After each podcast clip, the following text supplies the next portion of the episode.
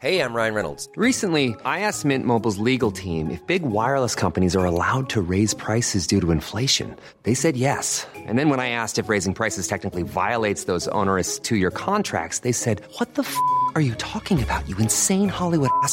So to recap, we're cutting the price of Mint Unlimited from $30 a month to just $15 a month. Give it a try at mintmobile.com slash switch. $45 upfront for three months plus taxes and fees. Promo for new customers for limited time. Unlimited more than 40 gigabytes per month. Slows. Full terms at mintmobile.com. Salut, c'est Alix et je suis ravie de t'apprendre que ce LMK numéro 101 est sponsorisé à l'occasion de la sortie de The Vigil, un film d'horreur aussi terrifiant que kiffant. D'ailleurs, je remercie chaudement Wild Bunch, le distributeur du film, qui nous donne sa confiance. Je t'en dirai plus dans mon mini-kiff, tu verras, tu n'auras qu'une envie.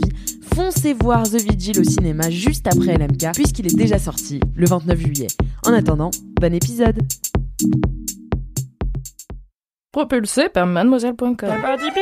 Ah ouais? Oh, ça swing?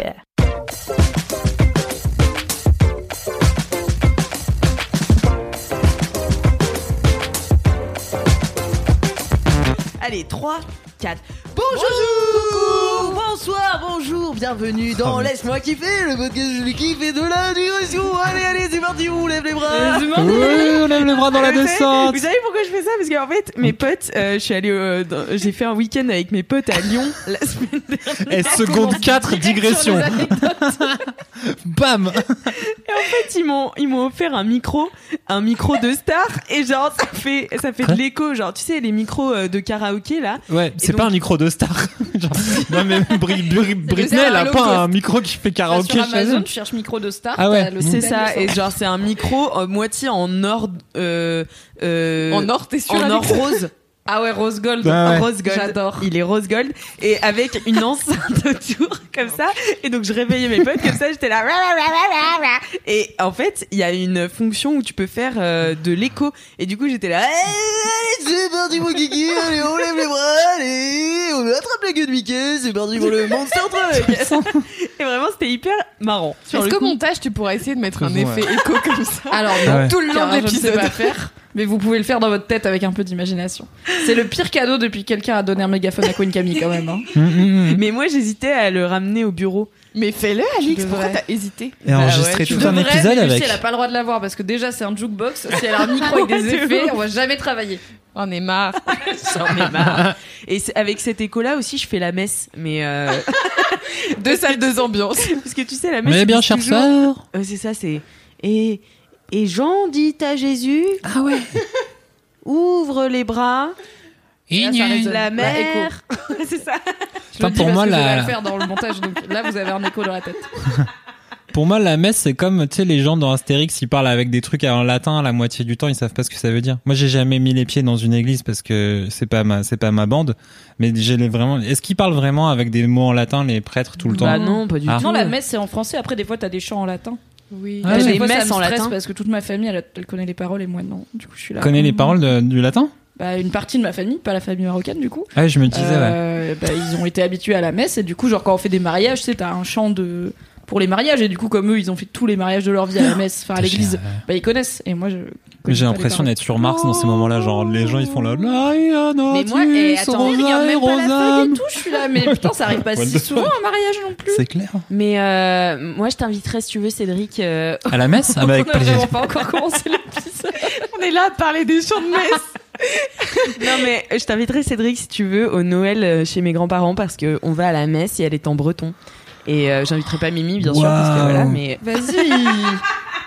mais Je euh, des stories. et tu sais euh, moi c'est le seul truc que je retiens à chaque fois à chaque fois le chant de messe qui est Noël Noël Noël da Jésus voilà c'est tout le breton que je sais Waouh. et voilà Laisse-moi vraiment ça veut dire Noël. hein.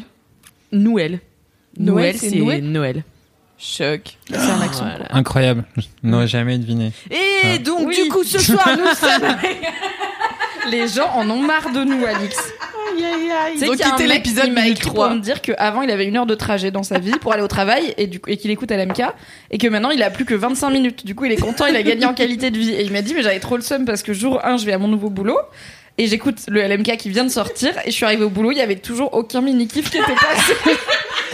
En mode désolé, l'intro était peut-être longue. So sorry. Mais ah, faut, faut, il c'est plus pour les kiffs hein, maintenant à l'MK. Il faut se faire, il faut s'y faire. Hein. C'est d'abord il y a des digressions, des LMK rock, des commentaires qu'on ne sait pas d'où qui viennent, euh, les anecdotes histoires de de stars. somme, des anecdotes de stars. Après les 100 kiffs, épisodes, il c'est- faut ouais. passer à autre chose. Voilà. les kiffs, c'est le dessert. Hein, c'est C'est saut 2018.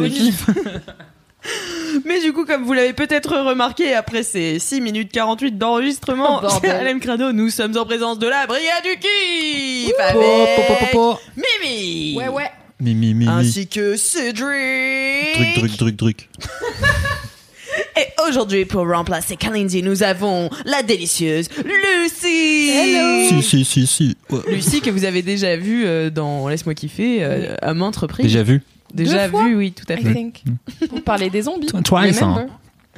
Euh, voilà, écoutez, je vous propose de commencer euh, par des commentaires. Avez-vous des commentaires? Oui, J'en ai un. Je l'ai même screené. Oh my god. Alors. What a professionalism. Nous avons euh, Cherlona, alias Elona, sur Instagram, qui m'a envoyé.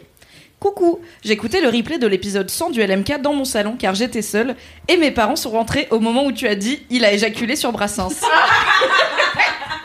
je me suis empressée d'éteindre, pire timing. Ce à quoi je lui ai répondu 4 emojis sanglotants. Voilà. Désolée, Elona. J'avais prévenu à de multiples reprises pendant cette anecdote que c'était intime une et anecdote, personnel et Mimi. qu'il fallait éloigner les Ah. potentiels enfants ou parents autour de vous. Il se trouve que tes parents ont un sens du timing euh, extrêmement. euh, C'était sûr. Cette histoire, c'était vraiment C'est clair. épique. Moi, j'ai craché mon eau en entendant que tu crachais le sperme. J'étais là vraiment une mise en abîme qui ne s'arrête jamais finalement. C'était hilarant. Euh, Avez-vous d'autres commentaires, euh, monsieur Cédric? Ouais. Si. Alors, y avait, je vais m'en souvenir. C'était quelqu'un qui disait, non, c'était quelqu'un, non, c'était, euh, en fait, depuis, il y a longtemps, j'avais parlé de Maniki Nico de Montmartre. C'était un truc pour aller faire des cours de cuisine japonaise et apprendre à faire des petits, des sushis, des onigiri, plein de trucs. Oui, je me souviens. Et en fait, j'ai régulièrement plein de commentaires qui disent ah super, c'était trop bien, Euh, merci pour le tuyau, blabla machin. Et donc il y a quelqu'un qui y est allé et qui m'a envoyé un message en me disant ah en fait quand vous parlez du thé d'orge, c'est une vraie boisson qui existe vraiment. Je pensais Bah oui. que c'est juste un mot de code pour camoufler euh, les boissons que vous buvez euh, pendant les enregistrements de l'MK. Mais On boit jamais. que du thé d'orge. On boit que Comme du vous allez thé d'orge. voir d'ailleurs dans le LMK en live sur Twitch. Cette émission est dry. Voilà. Consommez bien du thé d'orge, c'est très bon, c'est antioxydant, ça s'appelle du mugisha ou du mugashi, je sais pas, un- il y a un truc comme ça. Tu Super.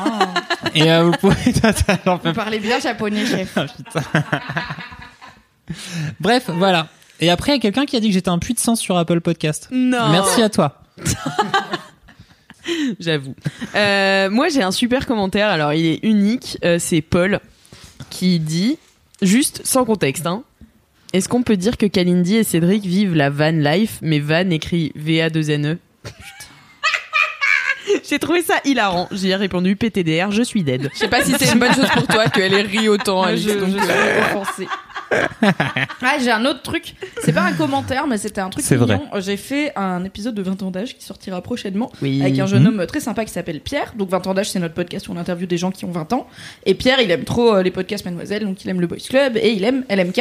Et il m'a dit que le fait que, donc au début dans LMK, vous vous souvenez, il y avait Louise de Mademoiselle. Et il se trouve que Louise a une particularité émotionnelle qui est que Elle, elle pleure. pleure. beaucoup, environ à chaque émotion. Ça s'est calmé avec le temps, mais au début elle pleurait vraiment beaucoup. Et il m'a dit qu'il trouvait ça très cool qu'on coupe pas quand Louise pleure dans LMK et que bon après des fois elle elle mettait un petit peu de temps à se remettre donc on, on cutait quand même sinon c'était long. Mais on l'a laissé pleurer au micro et elle elle cutait pas au montage et il m'a dit que ça l'avait grave euh, aidé à accepter le fait que c'est normal de pleurer et qu'il y a pas à en avoir honte et tout et qu'en fait il y a rien trop dans la vie que t'écoutes ou que tu vois où les gens ils pleurent naturellement et où c'est pas cuté donc que c'était bien. Donc voilà je me suis dit c'était mime. Mais moi, tu sais que Louise, bien. elle m'a grave euh, aussi. Genre, tu sais, je suis arrivée, je suis là. Louise, c'est une meuf ultra badass et elle pleure tout le temps. Ben, comme moi, tu vois. Genre, génial. Ah ouais. Du coup, j'étais là. Ah, bah super, c'est pas grave de pleurer, du coup. Et oui. Donc, euh, bisous, Louise. Hein. Ah bisous Euh, loulou. Loulou manques. Pétruche. Et sinon, bah, je voulais juste euh, vous dire un petit mot euh, concernant euh, bah, le dernier LMK qu'on a sorti, qui était le 100. Euh, voilà, là, on entre dans une nouvelle ère, mais merci à vous tous d'avoir été là euh, pour euh, ce LMK 100. Vous étiez tellement nombreux sur le live Twitch, ça fait trop plaisir. Voilà, bisous, bisous. Et euh, bah ouais, c'est reparti pour un tour, quoi. Eh Wesh. bah Lucie, un com Non. Bah non. Euh, ah si, moi je me rappelle, je voudrais dire que j'ai beaucoup rigolé euh, au LMK numéro 100. J'ai peur que ce soit de la merde ce que je dis. Moi j'aime tout. N'aie jamais peur de ça. Souviens-toi où tu es. Pour être un bon LMK. Ça m'a fait beaucoup rire quand il y avait une lectrice qui a, une auditrice qui a dit que son mec était américain et qu'elle lui a dit Ah oui. It's about time you learn French. Et en fait, sachez que c'est moi dans les commentaires qui a lancé le Hi America. Il y a plein de gens dans le chat du coup qui ont rajouté Hi America. Et j'étais fière, ça m'a fait rire et je me suis dit euh, voilà, c'est ma Super contribution. anecdote. C'est peu intéressant finalement. Mais en parlant avez est-ce pas que on n'aurait pas une anecdote de star? Putain, c'est vraiment ma passion, c'est ma rubrique préférée J'avoue. De tout le podcast. J'aimerais qu'on en fasse un podcast à part qui s'appelle Anecdote de Star. De star. Ce serait pas trop bien. Mettez un commentaire si vous voulez qu'Anecdote de Star soit un podcast à part. Ah, mais un podcast de deux minutes chaque matin. Il y a anecdote de star toute pourrie. En, en te brossant les dents, t'écoutes ça et tu fais ah, c'était vraiment Je crois que inutile. j'en ai une, mais elle est vraiment nulle. Vas-y, mais C'est vraiment nul, Mais, mais bien sûr, la Alors, réponse. Le jour où j'ai eu 20 ans, je me suis dit soyons ouf, tweetons à Laurie en dans l'espoir qu'elle me réponde. Donc j'ai tweeté euh, Salut Laurie, euh, aujourd'hui j'ai 20 ans et euh, comme euh, à 20 ans rien n'est impossible, est-ce que tu pourrais euh, me souhaiter un bon anniversaire? Elle n'a jamais répondu. Ah, Voilà C'est le seum de ma vie, j'étais là. Peut-être que j'aurais achieve ça dans ma vie, tu vois, genre ça aurait pu être un but, euh, mais finalement non. Non, c'est c'est vraiment trop génial parce que jusqu'au Ouais, bout, on, on y croit. Et non. Parce qu'elle aurait le talent de narration. Tu vois, ou t'envoyer un message copier-coller. Non, genre, vraiment, je ah, pense qu'elle s'est dit encore une connasse qui se fout de ma gueule alors que j'étais ultra sérieuse, tu vois, mais Non. Peut-être que Je pense qu'elle l'a jamais vu, ouais. hein. Laurie, si t'écoutes l'MK, STP Envoie-moi à 23 ans, rien n'est impossible. Mon anniversaire, c'est dans deux jours, STP. Mais je tiens à dire pour redorer son blason, qui a genre un an, j'avais tweeté. Vous croyez que des fois la meilleure amie de Laurie, elle repense à la chanson Ma meilleure amie, et en fait c'est plus sa meilleure amie. Elle se dit Ah là là, quelle grosse hypocrite cette Laurie. Et Laurie l'avait retweeté en disant C'est toujours ma meilleure amie, on s'entend très bien. Mais et j'en non. avais fait un article sur. J'adore. J'avais invité Laurie à la grosse teuf. Elle était venue, la grosse Il y a des limites, tu vois. La go, elle a, elle a RT, c'est déjà bien. Moi je suis là, tu veux venir à la soirée Elle fait, Ah, la forceuse, On va c'est clair. là. Mollo. Je t'invite à la maison vendredi soir. Il y a des bières au frigo. Je te fais une raclette. et tout.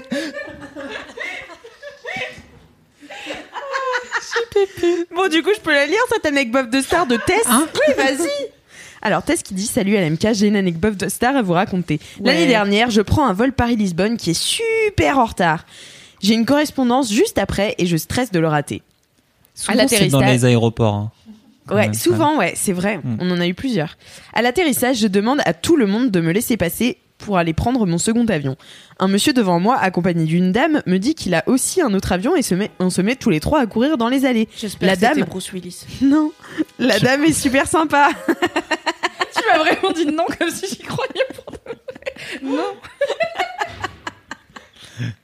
Non, c'était Barack Obama. La dame est super sympa, elle nous rassure sur le timing et on commence à discuter. Juste avant de partir prendre mon avion, je me rends compte que cette dame n'est autre que la chanteuse Lio, auquel- auprès de qui j'avais passé les 15 dernières minutes au bord des larmes, stressée de rater mon avion et qui a vraiment été très gentille. Je ne lui ai Oh. pas dit que je l'avais reconnue et je suis partie, j'ai eu mon vol. Voilà, bisous à toute l'équipe. Moi, je crois que je l'aurais pas reconnu, Lio. Je sais pas quoi elle ressemble. Ah bah si, Bah, elle a Lio, elle est une trop tête, elle a reconnaissable. toujours un petit air émerveillé et tout. Elle a une tête assez particulière. Moi, je Ouais. reconnais pas les gens dans la vie, donc probablement que je l'aurais pas reconnu. Mais j'aurais tilté quatre jours après en mode fuck, c'était Lio. That was Lio. Mm. Lio Banana Split. Euh, Bananana. euh, Les feats avec Tequila Tex, tout ça quoi, Lio. Ouais. Hein Et Oui, qui avait a fait un truc euh, sur Tequila Tex. TF1. Non, c'était pas Danse avec les stars, c'était The Voice, Tu non sais, moi je suis une milléniale, Non, hein, c'était- la nouvelle star. La nouvelle star, voilà. Aïe, aïe, aïe, aïe, aïe. Eh, 100% Ah, elle a l'air trop infos, cool, hein. Lio. 100% des infos. Ouais. ouais. Euh, mais oui, moi j'adore Lio. D'ailleurs, elle avait fait un live pendant le confinement avec Claire Laffut et Iseut et c'était hyper bien. Genre, euh, bon, je sais pas, elle, elle avait l'air hyper émouvant. Mais j'ai regardé genre 5 minutes. Voilà. Pas 100% anecdote. des infos du coup. C'était était très émouvant en bien. 5 minutes et puis, euh, fina- puis finalement trop d'émotions. Bon, et bien, du coup, je continue avec la 99e rubrique de cette émission avec une dédicace. Ouais. Attention, c'est une dédicace qui est lue et non écoutée. Donc c'est ma voix encore une fois. Je peux la lire pour changer Entendre. Tout à fait. Ouais. C'est euh, tout ça, j'ai recopié, voilà. Ok, c'est Marine. Salut Marine qui dit Dédicace à ma super pote Cassandre. a.k.a. Cass ou Sunshine, qui fête ses 18 ans le 2 août. Ouais. Tu vas pouvoir acheter du rosé légalement, c'est pas génial ça. L'abus d'alcool est dangereux pour la santé. Attention, comment ça va avec Ouais, modération buvez Et plutôt aussi du thé le rosé c'est bof. Préférez le blanc, chardonnay c'est très bien. En tout cas, j'ai hâte que l'on poursuive nos aventures à Paris, ça va être le fun. Plein de kiss Eh ben, Cassandre et Marine, venez voir la rédac de Mademoiselle. Tout à fait. Venez à Paris. Venez, coucou. venez dire coucou. On n'a pas de rosé, bisous. mais on a des blagues. Ah, on a zéro rosé, alors ça. On a une nouvelle machine à café. C'est vrai. Ouais. On a une nouvelle machine à café. Pourquoi? Pourquoi, on a une Pourquoi on a une nouvelle machine à café? transition dans la place. On a une nouvelle machine à café parce qu'en fait, euh, bah, ça a été annoncé la semaine dernière au moment où on enregistre cet épisode, donc il y a deux semaines au moment où il paraît.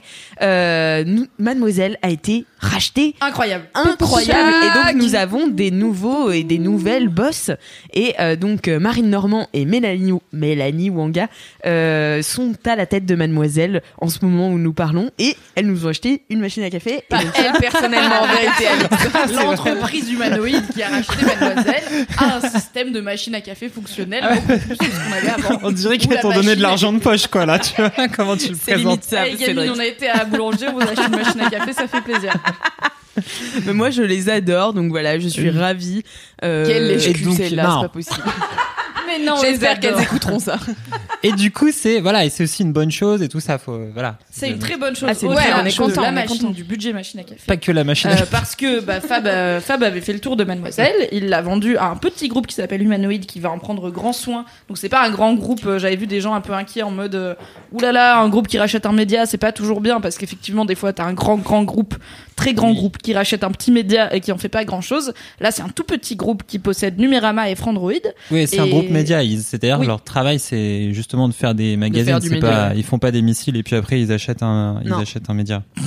Comme d'autres. Comme ça peut arriver. Oui, ça peut Comme arriver. ça Non, mais il y a des gens qui ont des, des hobbies, oh, finalement, au-delà d'acheter des missiles, qui sont possédés la, la presse française. Voilà, bon. tout à fait. Ce n'est pas le cas ici. Euh, ils ont euh, des super ambitions pour Mademoiselle et Rocky, qu'ils Ouais. ont donc confié à Mélanie Wanga et Marine Normand, qui, ont, qui vont en faire plein de belles choses. Et on est très contente parce que c'est très positif pour Fab. Il est très content aussi. J'avais vu des gens qui étaient là, oh non, Fab et tout. Il était là, je suis trop content. Je me dis, c'est bien. Leave de Mademoiselle, tu vois, ça fatigue un homme. hein, on l'a beaucoup fatigué. Et il est allé, euh, il va faire autre chose de sa vie. Il a une newsletter à laquelle vous pouvez vous abonner si vous voulez garder de ses nouvelles. à il fait. ne sera plus dans LMK.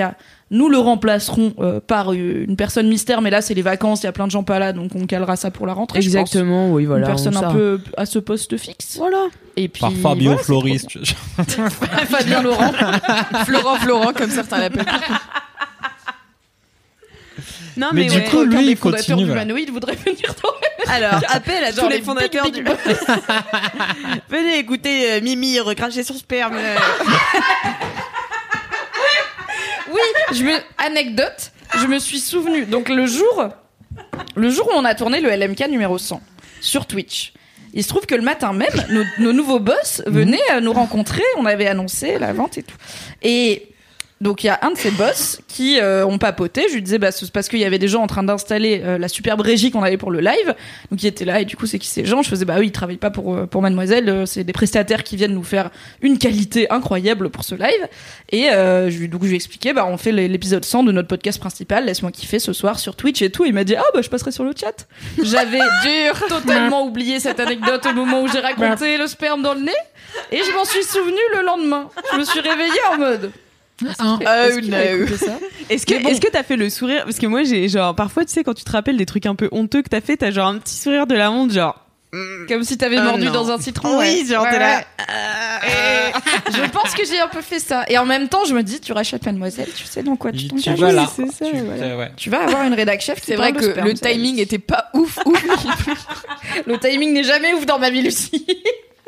Donc voilà, Euh, non bah oui, euh, on voulait quand même en parler dans LMK. Oui, tout à une- fait. Une immense information dans l'histoire de Mademoiselle et de Rocky. On a été racheté, tout se passe bien, on est contente. On est sur des personnes déterres quand même. Hein, euh. Ouais ouais ouais. ça va, ça va il être va se passer cool. des trucs très cool sur Mademoiselle Oui. et Rocky, ça va être très bien. Ouais, donc. euh, Et le Boys Club, tu l'as perdu au bras de fer alors ou quoi Comment Non, le, ah oui, le Boys Club. Ça va faire long après. Euh, le Boys Club, euh, donc mon podcast sur les masculinités, ça fait un petit moment qu'il est en stand-by parce que euh, pour des raisons que vous saurez très bientôt, euh, moi j'ai décidé de, de l'arrêter et j'attendais de savoir si ça intéressait Fab de le reprendre euh, pour vu qu'il a Histoire de Daron qui parle déjà de thèmes de masculinité et qu'il animait le Boys Club avec moi. Il a fini par dire Eh oui, je le veux. Du coup, euh, il garde le Boys Club qui va donc continuer à vivre et j'en suis très très contente. On a enregistré un dernier épisode qui, au moment où vous écoutez ça, en fait, est sorti.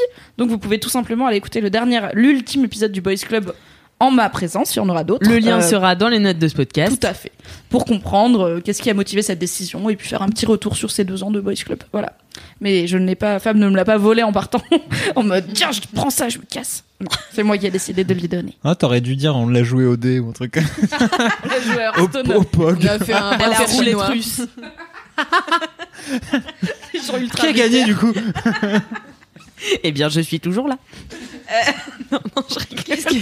C'est long, Alix Martineau. Est-ce qu'on peut lancer kiffs Ah, ça y est, maintenant que tu montes, tu t'intéresses à la Mais longueur quoi, du podcast. Ça tire à balles réelles ici. Je pense à cette Ace. personne qui va avoir le temps de faire un 15-0. aller-retour du travail. Il y aura toujours pas de kiff. Ça fera 58 minutes. Il sera là. Je comprends pas. Il y a plus de kiff dans LMK. Si, il y a des kiffs dans LMK. Et d'ailleurs, c'est l'heure du jingle des mini-kiffs. Ouais. Pop, pop, pop, pop. Non, non, non. D'accord.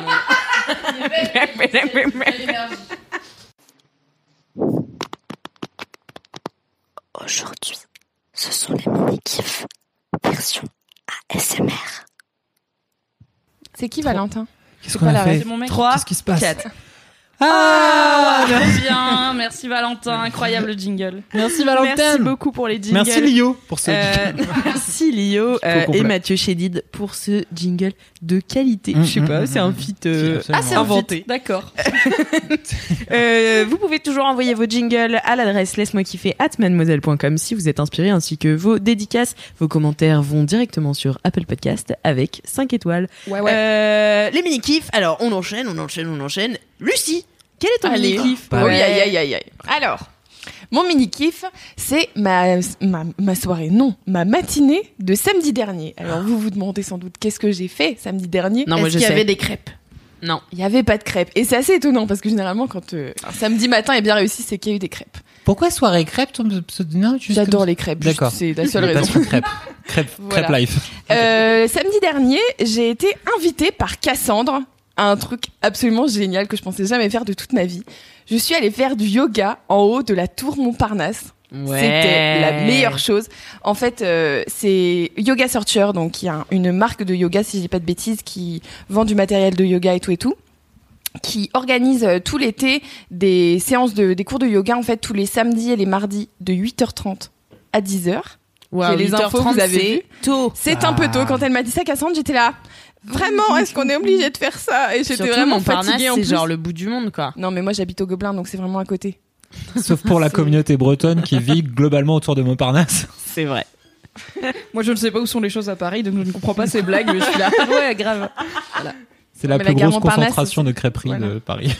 Et c'est celle qui va en Bretagne. C'est celle je qui sais, va en j'ai Bretagne. déjà été à la gare Montparnasse, mais en métro, donc je sais pas la mettre sur La le tour, c'est tu sais, le grand truc. J'ai vu la tour. J'ai fait un bon. C'est dans le Il n'y 14e. a pas Jussieu, l'autre grande tournoi. c'est pas le 15e C'est 14 Anyways. Donc, Cassandre a, a reçu un communiqué de presse euh, dans la semaine dernière, je crois, qui l'invitait à faire ça. Et comme c'est une personne fort généreuse, merci Cassandre, elle m'a invitée en tant que Cassandre plus qui est la community manager de Voilà, qu'on adore. Look at you, donnant du contexte et tout. Elle est trop so proud. Et du coup, Donc elle euh, t'a invité à massacrer ton m'a samedi invité. matin. Exactement. Sur le coup, elle était à tu veux faire du yoga avec moi samedi matin? J'étais là vraiment bof. Après, elle m'a dit c'est tout en haut de la tour Montparnasse. J'étais là bon. D'accord, je vais y aller.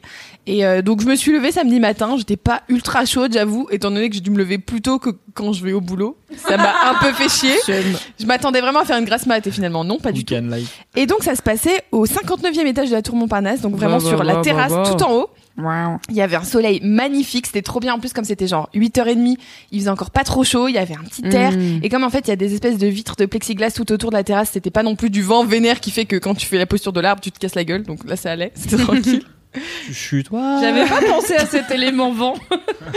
bah franchement, j'avais un peu peur et en fait, c'était vraiment bien, il y avait une petite brise et du coup, c'était vraiment unique. On était face à la Tour Eiffel. Enfin, vraiment, la meuf, elle a dit Bon, bah, on va se mettre face à la Tour Eiffel. Euh, je n'arrive plus à parler. Bon, bah, on va se mettre face à la, tour, Tour Eiffel, voilà, comme ça, tranquille. Et on était posés, c'était bien. Et ça a duré une heure et demie. J'appréhendais un peu parce qu'en fait, j'ai jamais fait de yoga depuis le confinement. Enfin, en vrai. J'en ai fait chez moi. En fait, je faisais du yoga avant, j'allais en cours deux fois par semaine. Après, il y a eu le confinement, donc j'en faisais plus que chez moi. Et après, euh, bah, il y a eu ça, un cours d'une heure et demie, qui est donc, c'est souvent beaucoup plus intense quand c'est en vrai que quand t'es chez toi avec ton ordinateur, parce que chez toi, tu fais des postures de l'enfant toutes les 15 secondes, c'est la posture de repos. Et euh, voilà, du coup, c'était vraiment trop bien et on a trop kiffé avec Cassandre. Et...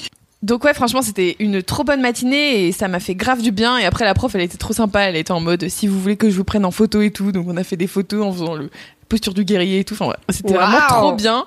Et la météo était parfaite et ça m'a fait trop du bien. Et quand je suis rentrée, je suis passée par la boulangerie. J'ai acheté deux viennoises énormes, Yes. deux pains au chocolat et une baguette. Mmh. Et euh, J'allais demander s'il y avait un petit déj après. c'est ça. Quand je suis rentrée chez moi, mon mec se levait. J'étais là. J'ai apporté le petit déj et c'était vraiment trop cool. On a regardé New Girl. Voilà, c'était vraiment une trop bonne matinée. Et t'as fait une contente. sieste du matin. Et j'ai fait une sieste du matin qui est euh, Meilleure chose. une tradition implantée par euh, ma sœur finalement que je fais à qui non, je n'arrive plus à parler que j'embrasse euh, très fort.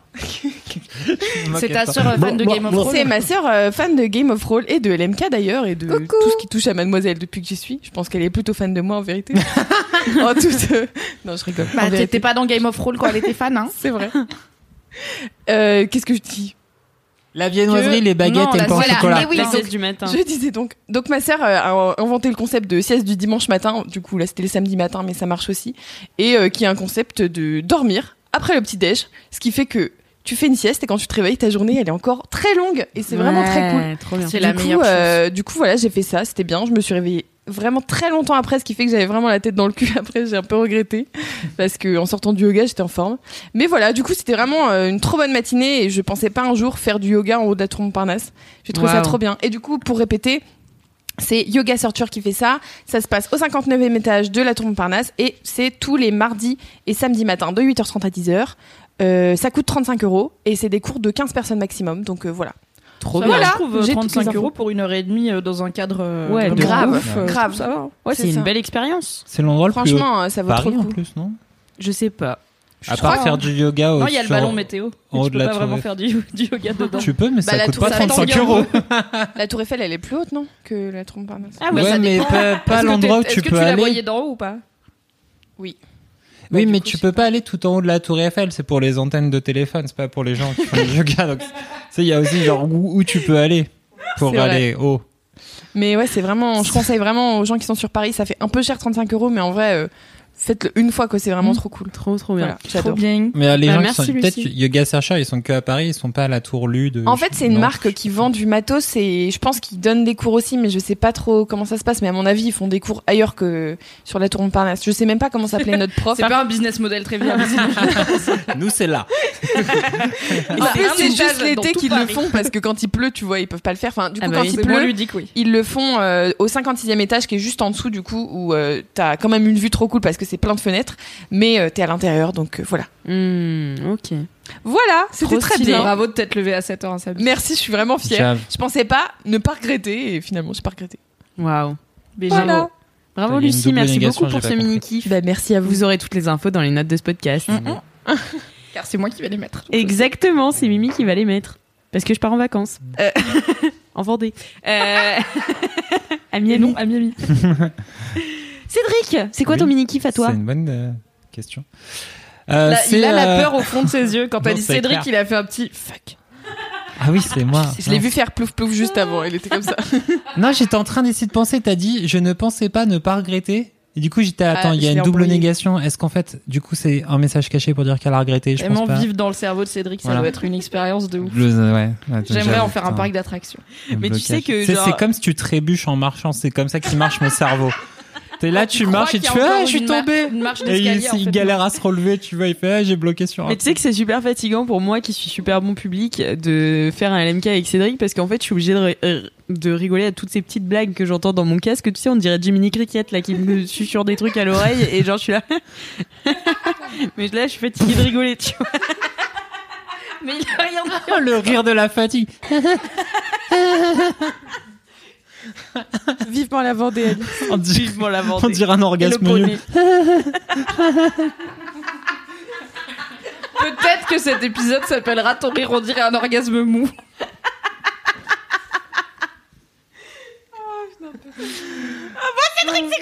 C'est c'est quoi mon mini kiff?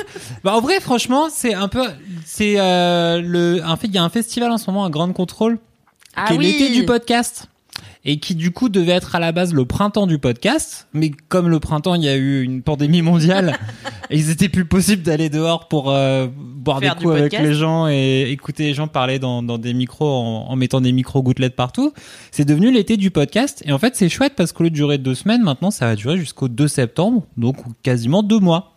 Trop bien. et c'est vachement bien. Parce que déjà ça réouvre Grande Contrôle. Grande Contrôle, c'est une grande terrasse sur, je sais pas, c'est un entrepôt de la RATP, Ouais, un truc ça, comme ouais. ça, euh, avec un morceau d'avion à l'intérieur. Enfin, c'est vraiment un super cadre. Tu peux boire plein de coups, boire plein de thé d'orge, manger plein de trucs. Donc déjà, c'est un lieu trop chouette où être. Mm.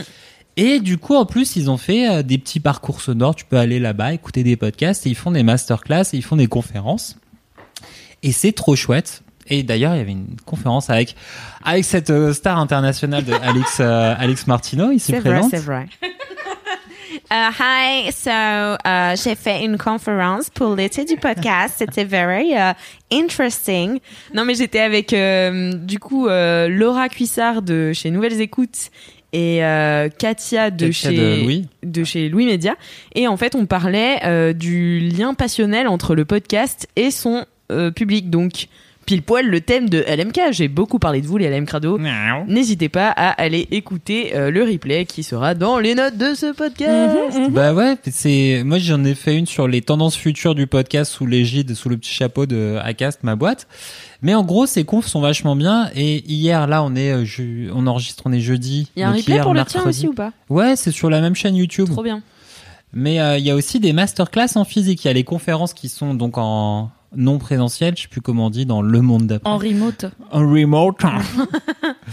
Et euh, et il y a des masterclass où euh, ils ont mis les chaises à un mètre d'écart et les gens ils ont des masques ils viennent écouter. Et euh, donc t'en as pas mal pendant tout le mois. Et hier j'ai fait donc ma première animation de masterclass. Wow, Allez. quelle star, Euh, Cédric. bah, j'étais. Tu dois pas- être le meilleur animateur, franchement. Ouais. Je sais pas, ça a l'air de s'être bien passé. Je sais pas. Ça a duré 3h30, j'ai pas compris pourquoi. On, a dormait. parlé de plein de trucs, mais pas vraiment du sujet. Non mais du coup c'était ma première donc euh, moi j'aime bien parler en public mais, mais faire l'animation c'est quand même un autre un autre moi j'aime pas trop interviewer par exemple. Mais t'as fait quoi du coup? C'est quoi faire l'animation? C'était euh, en fait je fais- c'était une masterclass de Charlotte Pudlowski donc euh, co-créatrice de Louis Média qui revenait un petit peu sur son parcours euh, la ligne on va dire de Louis Média le futur qui a diffusé un, un premier extrait de la future saison d'Injustice qui est bien balèze sur l'inceste un sujet fun et sympathique pour Ah la oui, rentrée Tout à euh, fait. mais en gros, voilà, euh, un, un- un truc assez euh, lourd qui, qui travaille euh, Charlotte depuis super longtemps. Euh, mais du coup, voilà, il y avait cette présentation. Voilà, moi, je faisais l'animateur, je faisais un peu le, j'étais le Nagui, tu vois, du. du- Mais en fait, tu Soir. ressembles un peu à tellement Nagui, je suis en Nagui. train de Ouais, capter. mais mais de ouf. Mais ça, Ouais, c'est le un peu, côté ouais. juif arabe, ça. Tu vois. Ouais, mais tu vois, tu ressembles pas à Jonathan Cohen par exemple. Mais tu ressembles Lui, il à a pas le Nagui. côté arabe, il a que le côté juif. Euh, cut, cut, cut. hein. Non, mais t'as la sympathie de Nagui, genre ma daronne, elle t'aimerait bien, tu vois. Ah, mais moi, les darons m'adorent. C'est vraiment. Ça peut être un titre de LMK, ça, non Les Et darons aussi de sextape. Ah non, mais moi, les darons m'adorent. Scène 1, extérieur jour. Cédric arrive avec son t-shirt renard. C'est clair. Car aujourd'hui, Cédric a un t-shirt violet, Violet. avec un renard stylisé qui tient une boombox. Non, mais celui-là, il est mimes.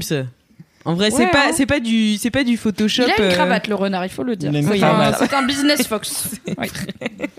Non, mais oui, c'est c'est un t-shirt, euh, tu nous respectes un peu plus que Oui. les, les fois Et précédentes. ouais, il est moins, il fait moins mal aux yeux, il agresse moins la rétine, Il y a ouais. moins un félin qui est bizarrement lubrique. Mm. Donc ça va. Vicious, ouais. Bref, et bah du coup, j'étais très content de faire ce, cet exercice-là pour la première fois, parce qu'effectivement, moi, je trouve que interviewer les gens, franchement, c'est dur. Faut les écouter.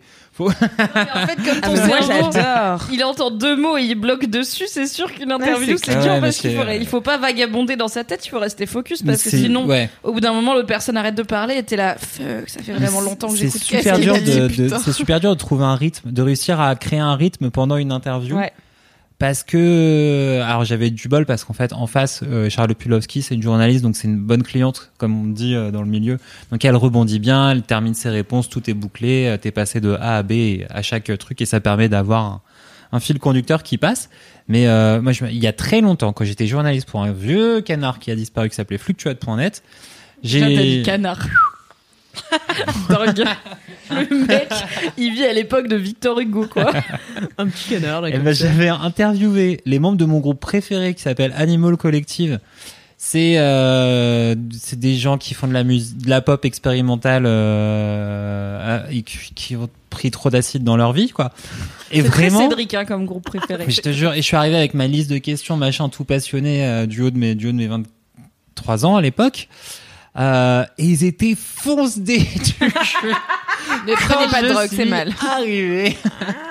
ils étaient cramés comme sans doute ils doivent le lèvent souvent pour composer. Et c'était l'interview la plus longue et la plus pénible. Il y avait Ah pas de bah. fil et c'était, bah, j'ai bien kiffé, hein, c'était marrant, mais voilà, je sais pas faire ça, quoi. Mm. Euh, pourquoi je dis ça Bah du coup hier c'était bien, j'étais content. Attends, je peux intercaler une mini anecdote de star.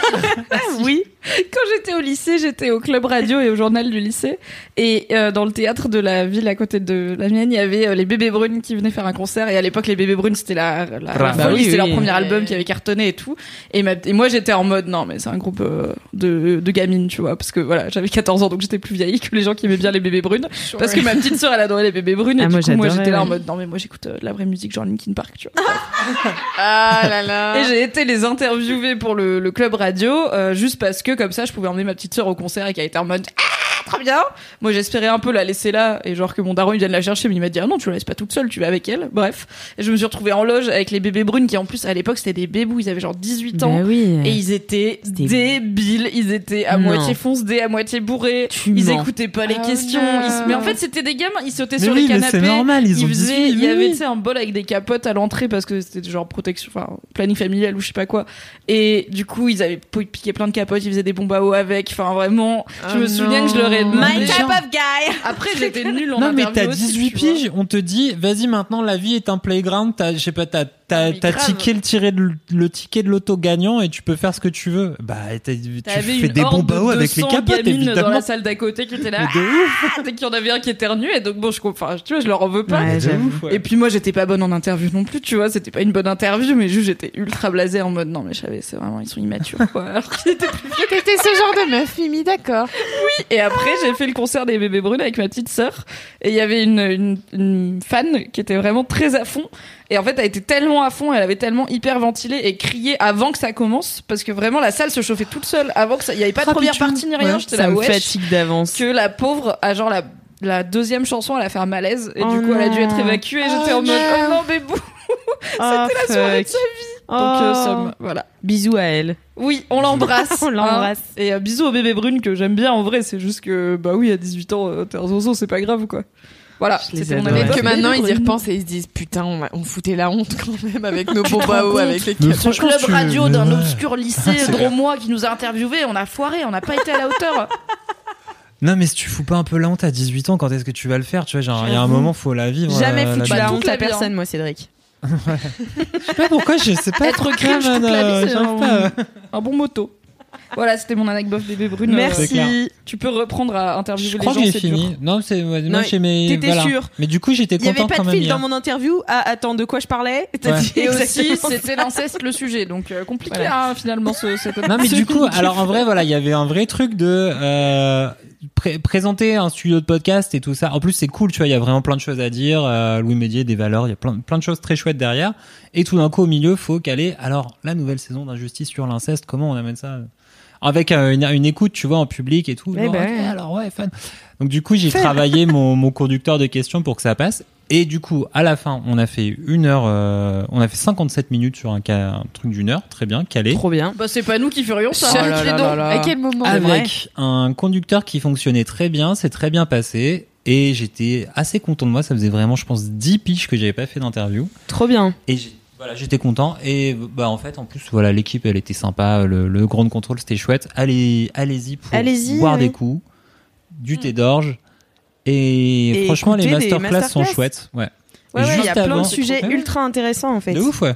Moi j'ai trop envie d'aller à plein, mais il y en a plein aussi qui sont à 10h le jeudi, tu vois. Donc, euh, Ouais, t'as pas mal, ouais, t'as pas mal de trucs un peu. ouais. Mais c'est souvent les conférences, les masterclass, elles ouvrent. euh, Les trucs en physique, c'est euh, plutôt 10, 18h, 19h. Et les trucs en web, c'est à 10h, mais après, tu peux les mater sur YouTube au pire. Oui, voilà, c'est ça. Ouais. D'ailleurs, moi j'ai une anecdote par rapport à Ground Control. Waouh Ah, yes Tellement d'anecdotes dans cet Parce épisode. qu'il y a un an, donc j'étais encore à la fac il y a un an, j'étais en stage chez Mademoiselle et en même temps j'étais à la fac et euh, j'avais une copine qui était un peu féministe et tout et euh, elle m'avait proposé d'aller voir une conférence à Ground Control sur les sorcières dans la pop culture. Ah, C'était une euh, conférence. euh, Alix, elle est déçue. Et La là, meuf, je elle connais connaît cette tout. anecdote. Moi, tu vois, je C'était, sais, euh, mais j'écoute quand même. Oui, c'est vrai, pardon. C'était une conférence organisée par euh, Cosette, je crois.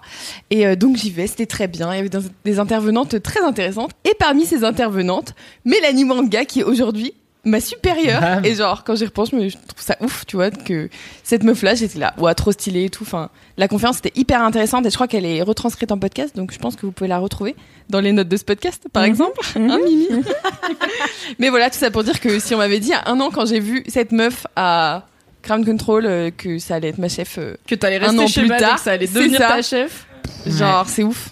Voilà, c'était ma petite anecdote. Très bonne Merci an- C'est un peu une anecdote de star. Ouais, c'est un peu une anecdote de star, Anecdote de star. mais pas bof. Non, pas bof. Pas bof du tout, même. Merci beaucoup, Cédric. Suceuse. De grosses, grosses stars, d'accord? Et moi, je les adore, je, vais ne peux pas faire semblant. suceuse. je vais le laisser.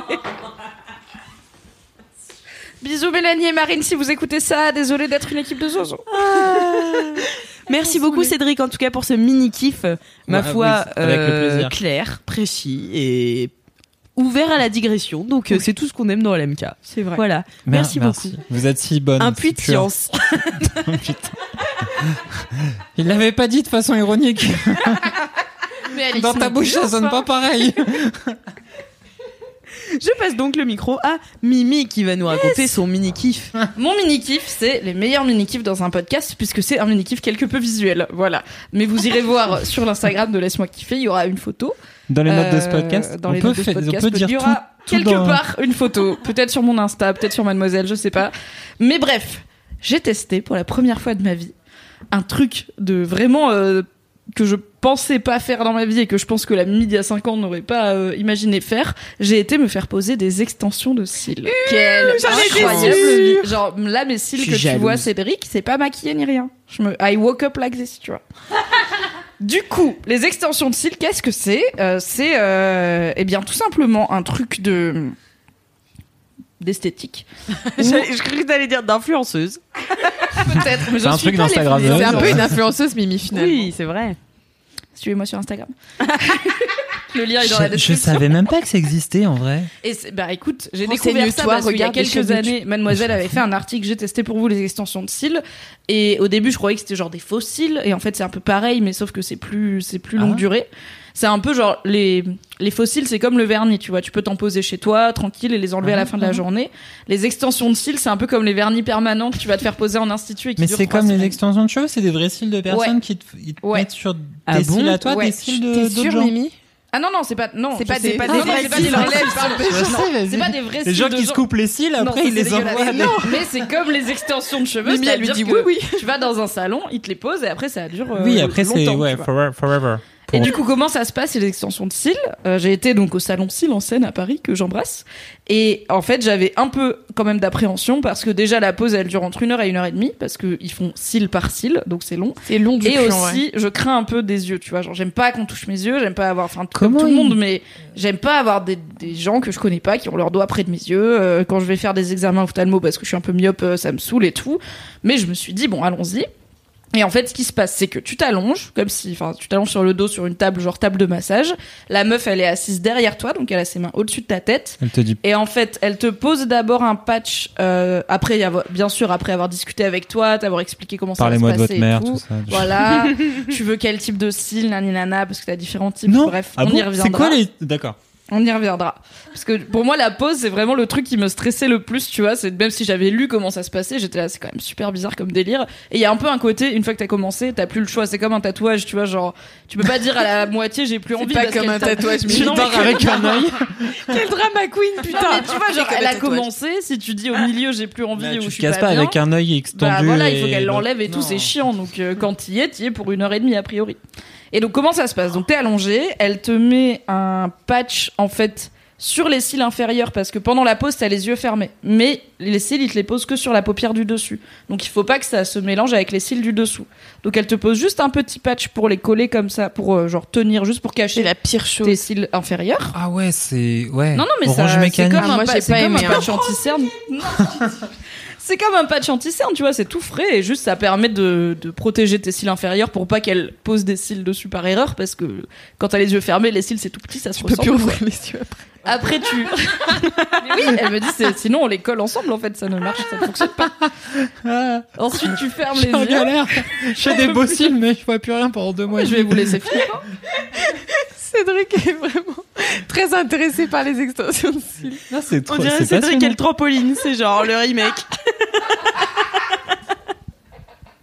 J'avais oublié le trampoline. Bref.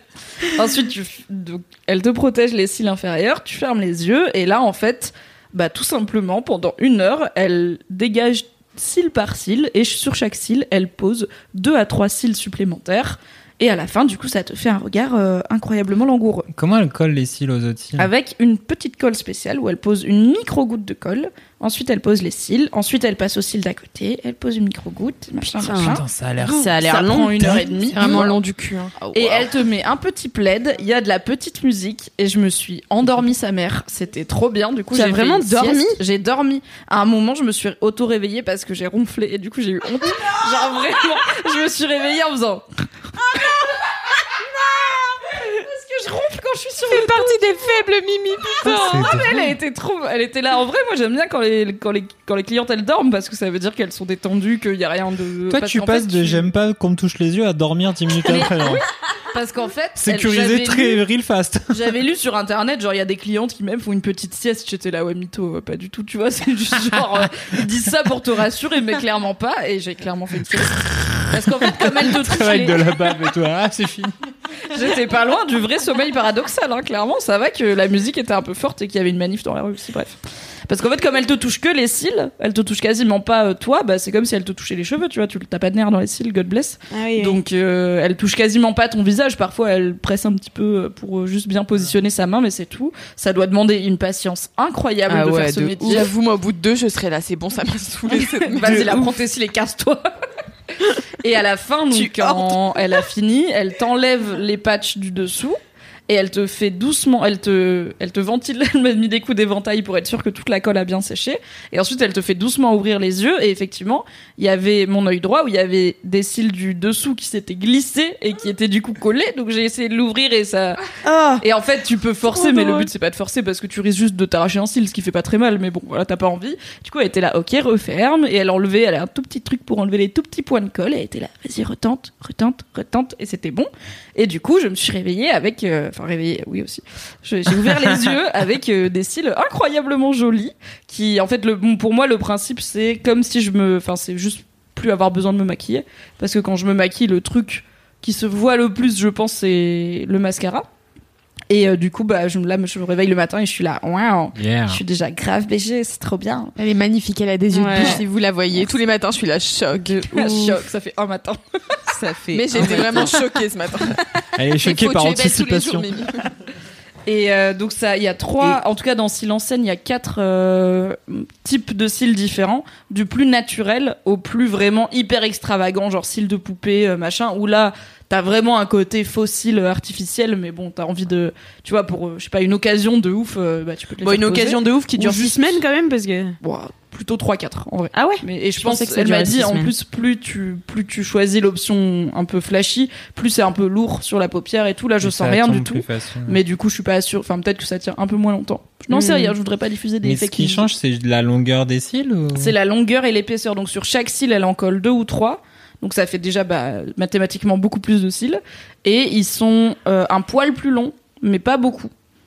Et ils sont plus recourbés aussi. Ils sont plus recourbés. Il remonte tout seul vers le haut. vois. Genre, là, j'ai rien fait, j'ai pas brossé, j'ai pas ni rien. C'est juste genre. euh. Amazing. Et après, ça tombe Quelle tout chance. seul euh, parce qu'en fait, comme c'est collé au cil, enfin c'est collé sur le cil, pas à la racine du cil, genre vraiment juste sur le cil, bah tes cils et ils tombent et du coup juste quand on a un qui tombe, et ben il y en a deux ou trois collés dessus parce que c'est les faux qu'elle a rajouté. Mais donc elle m'a prévenu, elle m'a dit si vous trouvez, enfin si vous perdez vous avez l'impression de perdre un paquet de cils, c'est normal, c'est parce qu'on a triplé votre nombre de cils. Vous êtes pas un peu train- chelou vous allez vers pas la vous retrouver chauve des yeux quoi. J'étais là, ok. du coup ce matin je me suis retrouvée, je me suis réveillée avec effectivement un cil accompagné de ces trois potes collés à ma pommette et j'étais là, oui elle m'a dit c'est normal, c'est pas grave. Mais vers la fin, c'est trop chelou parce qu'en fait, euh, parce que moi j'ai fait ça l'année dernière euh, pour une vidéo que j'avais fait sur la chaîne de Manu, qui est l'ancienne rédactrice beauté de Mademoiselle. Et, euh, et c'est vrai que à la fin, quand tes cils ils commençaient à tous tomber, des fois t'as des endroits où genre t'as deux cils très longs pour Yes. aucune raison et du coup ça fait un peu chelou, mais euh, mais en vrai. Mais après, reste, tu vas te le faire décoller, boss. ça. Oui, voilà. Elle m'a dit au pire, euh, parce que je lui ai demandé du coup, est-ce que le principe c'est que ça va tomber tout seul ou est-ce qu'il faut que je revienne les faire enlever? Et elle m'a dit, bah en fait, vous, ça va tomber tout seul, mais si à un moment effectivement c'est un peu inégal ou vous en avez marre ou quoi, ou euh, après, bon, t'as- si tu fais une allergie, évidemment, reviens dès le lendemain pour les faire enlever. Mais sinon, elle m'a dit, bah vous pouvez revenir euh, et on les enlève avec un produit. Le seul truc important, c'est de pas essayer de les enlever soi-même parce que c'est une colle spéciale et là on risque vraiment Oui, tu de s'arracher les des cils cils et après, ils et, plus. Ah, voilà et de se faire mal et d'avoir euh, bah, du coup de- d'avoir des trous dans les cils, ce qui est pas Pas un ouf. choix de vie quoi. vrai J'avais une pote qui s'était cramé les cils euh, en voulant allumer sa clope euh, Yes. sur, la- sur les plaques. Ah ouais, cette vie de Sur les- galérienne quand sur On les dirait un truc que. Cassandre pourrait faire. Cassandre, elle fait tout le temps des trucs de merde comme ça. Bah merci Mimi euh, pour ce mini Mais kiff euh, très euh, pareil euh, voilà euh, dans la lignée de laisse-moi kiffer bravo vous méritez votre Donc on place. est évalué sur nos kiffs. Quoi? Maintenant, Ouais, il m'a pas dit niveaux de merci, kiff hein. acceptables. Enfin, je veux dire, euh, mon kiff, ça a déjà été l'argent, tu vois, donc euh, arrête de juger. Deux étoiles sur cinq, c'était moyen. non je rigole Et toi, Alix, c'est quoi ton kiff eh bien Mais moi attends, mon en kiff j'avais pas fini. ah merde Parce que là, j'ai juste décrit le truc. Ah mais oui. j'ai pas dit ce que j'en pensais. tu vois. alors qu'est-ce que tu as me passer Donc, au-delà du fait que c'est cool parce que je me lève et je me trouve jolie et je peux être en mode j'ai moins besoin de me maquiller. Enfin, j'ai jamais besoin de me maquiller, mais en tout cas là, je suis plus. En fait, j'ai ce truc où quand je suis maquillée, je me trouve fraîche. Quand je suis pas maquillée, j'ai quand même pas mal de cernes et globalement, bon, euh, je bois et je fume et j'ai pas le teint le plus frais du monde. On va pas se mentir. Et du coup, là, j'ai pas du tout besoin de me maquiller pour me trouver fraîche. Ça fait assez de différence, en tout cas dans mon regard dans le miroir, pour que je me dise, ok, c'est bon, t'es BG, tu vois. Donc c'est cool. Et aussi, il se trouve que moi, en grandissant, comme pas mal de meufs, j'étais une fille qui aime pas les filles parce que j'étais pas trop dans les codes de la féminité et que, au lieu de me dire qu'il y a plein de façons d'être une meuf, j'avais décidé de me dire c'est les meufs les connes. Après, j'ai grandi et j'ai compris, voilà. Un excellent article à ce sujet vous attendra dans les notes de ce podcast. Et du coup, tous les trucs de type euh, manucure, esthéticienne, tout ce qui est un peu genre chouchoutage féminin pour la pour l'apparence, j'ai jamais fait et je voyais toujours ça comme je comprends pas l'intérêt de payer euh, cher pour aller faire un truc qui dure pas longtemps et qui est en plus euh, Et juste surtout, un- c'est faux. Et c'est souvent ça que, qui est un peu jugé. est un c'est que- bonus à ton apparence, Ouais, mais puis qui en plus que tu dois recommencer à chaque fois enfin tu vois Oui, j'ai un peu peur de m'y habituer et d'avoir le seum Ouais, ça. Non, mais comme ça tombe progressivement, tu te réhabitues à avoir des cils normaux après. Yes. En vrai. J'avais peur de faire comme Fab qui a testé d'avoir des cheveux pour le lol et qui était là. Oh non, j'ai plus du tout envie d'être chauve.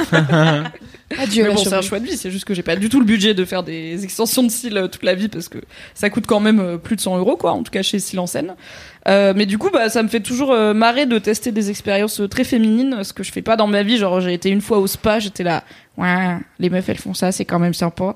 Et là, en fait, j'étais en train de me faire euh, pimper par une meuf, euh, endormie sous un plaid. J'étais là, c'est pas désagréable finalement. ouais Faudrait pas, enfin, j'avais tort de juger trop vite euh, les activités de meufs. Donc euh, voilà, j'ai quand même appris quelque chose en plus euh, d'avoir le regard le plus langoureux euh, de Paris. Ça me donne cool. envie d'y aller, moi aussi. mais tu peux, hein. sûr que ça mais t'irait tu- bien, en plus, de ouf. Mais t'as déjà des beaux cils en Ouais, c'est vrai. vrai. Merci. C'est ma grande fierté. Je t'emmènerai. voilà, maintenant j'ai fini, pardon. Bah, merci Mimi pour ce pour ce mini kiff euh, très intéressant et euh, super. Voilà, c'est les deux Elle a dit c'était super. Très intéressant et, super. Et moi, mon kiff, alors comme vous l'avez entendu avant euh, le début de cet épisode, il est déjà. Comme vous l'avez... Quoi? Vous l'avez entendu Tu avant fais le un début de AVC cet ou quoi? épisode? Mais non, Je mais sais plus ce que tu dis. ça alors que tu oublies ce que tu dis au bout de deux secondes. Le foutage de gueule n'arrête jamais. Ils peuvent pas avoir entendu un truc avant le début de l'épisode, ça marche pas. Comme vous l'avez attendu, euh, entendu avant le début de l'épisode, cet épisode est sponsorisé. Ouais. Ça y est, t'as compris. C'est bon, je l'ai eu. Donc je remercie Wild Bunch qui est le distributeur d'un film dont je vais vous parler et qui euh, bah, euh, sponsorise cet épisode de Laisse-moi kiffer. Et le film dont je vais vous parler, c'est un film d'horreur. Alors je n'ai pas Yes. l'habitude de Oh vous parler des films d'horreur, c'est plutôt le truc de Kalindi. Mais Kalindi celui-là, is shaking. mais Kalindi Elle va est être shaking, remplacée. ouais. Mais euh, mais en fait, vraiment, ce film, euh, donc ça s'appelle The Vigil et moi je l'ai vu en février parce que je suis allée au Festival international du film fantastique de Gérardmer. En qui Vendée. est- Stylé. Et non à Gérardmer, dans les Vosges quoi. Dont on a copieusement parlé dans LMK, puisque Camille Voilà, et toi ça. avaient beaucoup d'anecdotes de stars à Gérard. Exactement. Et donc c'était un festival assez particulier pour moi, comme je l'avais déjà dit, puisque je suis pas une, c'est pas que je suis pas fan des films d'horreur, mais c'est que vraiment je suis hyper émotive et que du coup tout me vraiment me prend au trip et me surprend enfin voilà moi quand je regarde un film genre je suis à fond je suis pas sur mon tel tu vois donc euh, et quand je Oh, le regarde un- jugement. Vas-y, mon gars, sur mon tel, ok, euh, voilà. en plus je sais pas pourquoi m'a je t'ai regardé, elle m'a clashé. je sais pas pourquoi j'ai fait ça mais mais non mais en fait moi Tu je t'impliques rentre dans vraiment tous les films. ah je m'implique de fou Ah ouais. Ah ouais, je suis super impliquée et euh, et du coup euh, dès que ça parle d'horreur, bah du coup je suis mais tétanisée. Ah ouais, t'es à fond. Et en fait euh, donc euh, cette euh, projection c'était euh, le soir parce que le film était en compétition officielle si je ne me trompe pas. C'est un premier film en plus de Keith Thomas et qui réalise vraiment euh, un tour de force comme on aime à dire dans le milieu. Non mais c'est vrai parce que le film le film est vraiment euh, très très qualitatif et euh, et en même temps on sent que c'est un premier film dans le sens où euh, il a trop envie tu vois il met tout ce qu'il a dans le film et tout. Et euh, et donc on a on est arrivé à cette projection et avec Kalindi il n'y avait pas assez de place pour se mettre euh, à côté. Donc je me suis retrouvée entre deux gars euh, qui avaient l'air de faire le festival depuis 55 ans. Donc voilà. Non pas 55 ans parce qu'ils étaient assez jeunes mais enfin ils étaient habitués de l'horreur et tout. Et j'étais là moi qui suis une grande flippette, je vais devoir euh, faire attention, Garder tu vois, face garder la face. Et tu vois, Alix Martineau, c'était Maline. C'est là où tu prends le plus joli des deux. Tu lui dis, oh là là, c'est ma première fois, je suis vraiment pas habituée. Désolée si je te broie le biceps, mais j'ai vraiment peur des films d'horreur. Astuce Et après, tu finis dans sa chambre d'hôtel. Mais Merde. ouais, mais tip. Gérardmer dans les Vosges. je me souviens pas de leur joliesse. Je- J'ai un blackout. Mais euh... qu'est-ce qui s'est passé après cette projo? Non, mais euh, et donc euh, la projo commence et donc l'histoire de ce film, c'est euh, donc euh, Yakov qui est joué par Dave Davis, qui est un acteur qui fait plutôt des seconds rôles. Donc là, c'est son premier premier rôle. Euh, aussi donc c'est assez intéressant surtout qu'il porte vraiment tout le film puisque en fait c'est un huis clos. Donc euh, et il est il va être euh, en fait euh, il fuit sa communauté juive orthodoxe de Brooklyn et donc euh, voilà il veut un peu s'émanciper de là sauf que il manque d'argent et donc ils reviennent vers lui pour lui dire bah écoute est-ce que tu voudrais pas être chômeur? Alors non ce n'est pas chômeur J'ai vu ta... Heureusement que j'ai lu ta critique avant parce que j'aurais rien compris. Pitch chômeur de film d'horreur. Chômeur, c'est S. H-O-M-E-R et c'est en fait dans la religion euh, juive orthodoxe euh, un, une sorte de gardien. En fait, quand, un, quand une personne meurt, la première nuit doit être veillée par un chômeur. Et donc, euh, et donc en fait, c'est payé. Et donc lui, il, il y a Ah, le chômeur le- de Monsieur Litvak, donc qui vient de mourir dans sa maison. Le, le chômeur, euh, c'est, euh, c'est est parti parce qu'il avait trop peur. Donc en fait, euh, le, le, le mec euh, vient dire à Yakov, bah bah voilà, tu peux le remplacer. Et euh, il est là, bon bah vas-y, j'ai besoin de thunes, donc il y va. Et en fait, euh, donc c'est l'his- c'est c'est c'est l'histoire de cette nuit. C'est le get out des Ashkenaz, quoi. Ah ouais, non mais c'est c'est un peu un enfer. Enfin. C'est un enfer et en même temps c'est très bien parce qu'il y a beaucoup de, de jeux sur euh, la chorégraphie de la caméra, les lumières, enfin tout est très c'est très beau aussi. Oui, parce Et- que j'imagine que tu fais pas une veillée funèbre dans une pièce bien éclairée. Bah avec bien sûr. des ouais. lampes électriques modernes, un peu de musique, un petit podcast, tu vois, pour te tenir ça, compagnie. ouais. T'es vraiment dans le noir avec des conneries de bougies. Des néons et du jazz klezmer et puis hop. C'est ça. un, Non petit, mais un petit, mais- homme- petit décédé. Qu'est-ce que tu dis Je sais pas. Mais et du coup, euh, donc il est en plus il est en petit bail avec une nouvelle meuf, donc euh, voilà, il est un peu sur son tel. Et t'as toujours des plans comme ça où euh, en arrière-plan t'as le t'as ce corps en fait qui parce que lui il doit pas dormir, donc euh, il doit veiller toute la nuit ce corps. Et t'as une vieille femme qui est euh, bah, du coup euh, la veuve de de ce monsieur Litvak qui lui dit, qui le, qui le met sur, euh, qui le met en garde, tu vois, qui se passe des choses bizarres dans cette maison. Et en fait, c'est là qu'interviennent toutes les, frère. toutes les Le forces. précédent gars, il est parti parce qu'il avait trop peur. La veuve du gars lui dit c'est chelou, barre-toi. Ouais. Barre- va faire la plonge quelque part pour Wesh, l'argent. mais lui, sais. il a Instagram, quoi. Ouais, mais quoi? T'as dit qu'il était sur son téléphone. Oui, mais il, est- il envoie des, des messages à sa go, tu vois, enfin à sa nouvelle go. Il chine, quoi. Et euh, non, mais bref, et du coup, euh, ça, ça, ça commence un peu comme ça en hors champ, donc t'entends des choses un peu bizarres qui se passent. Et puis finalement, tu vois un nouveau monstre apparaître. Euh, En fait, c'est euh, le réalisateur qui s'appelle euh, Keith Thomas, je crois que je l'ai déjà dit, euh, qui a travaillé beaucoup sur la religion juive et sur, euh, bah en fait, le fait que c'était pas du tout représenté dans les films de genre. Et donc c'est quand même ce, ce, ce statut de gardien là de chômeur, c'est quand même un sacré truc. Ça n'a jamais ouf, été hein. exploré, exploité par l'horreur et enfin c'est fou quand même. Donc en fait il a fait un gros travail sur cette religion et il est allé chercher un nouveau monstre euh, qui euh, en fait euh, s'appelle le Mazik, qui appartient à la religion juive orthodoxe, qui est une sorte de démon qui hante des lieux abandonnés.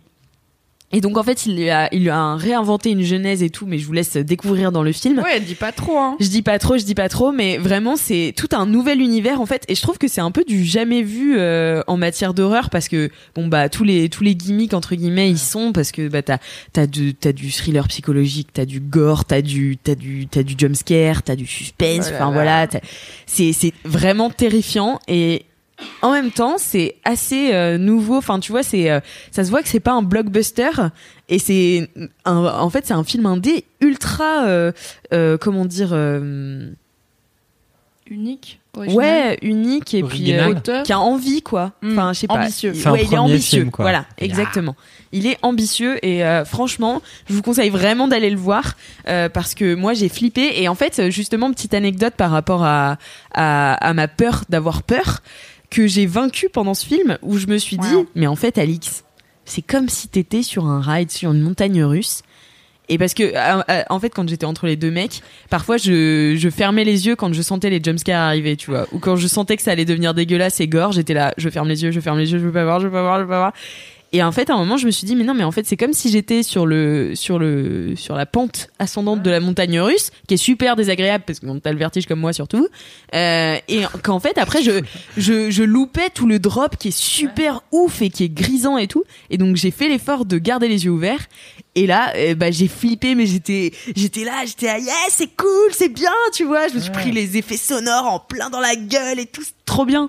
Et, euh, et les mecs à côté de moi ont flippé aussi. Donc, euh, comme Ah, quoi, ça, même si vous êtes euh, des, euh, des, des, des férus de l'horreur, vous aurez quand même très peur devant The Vigil. Eh bien, je n'irai pas le voir, voilà.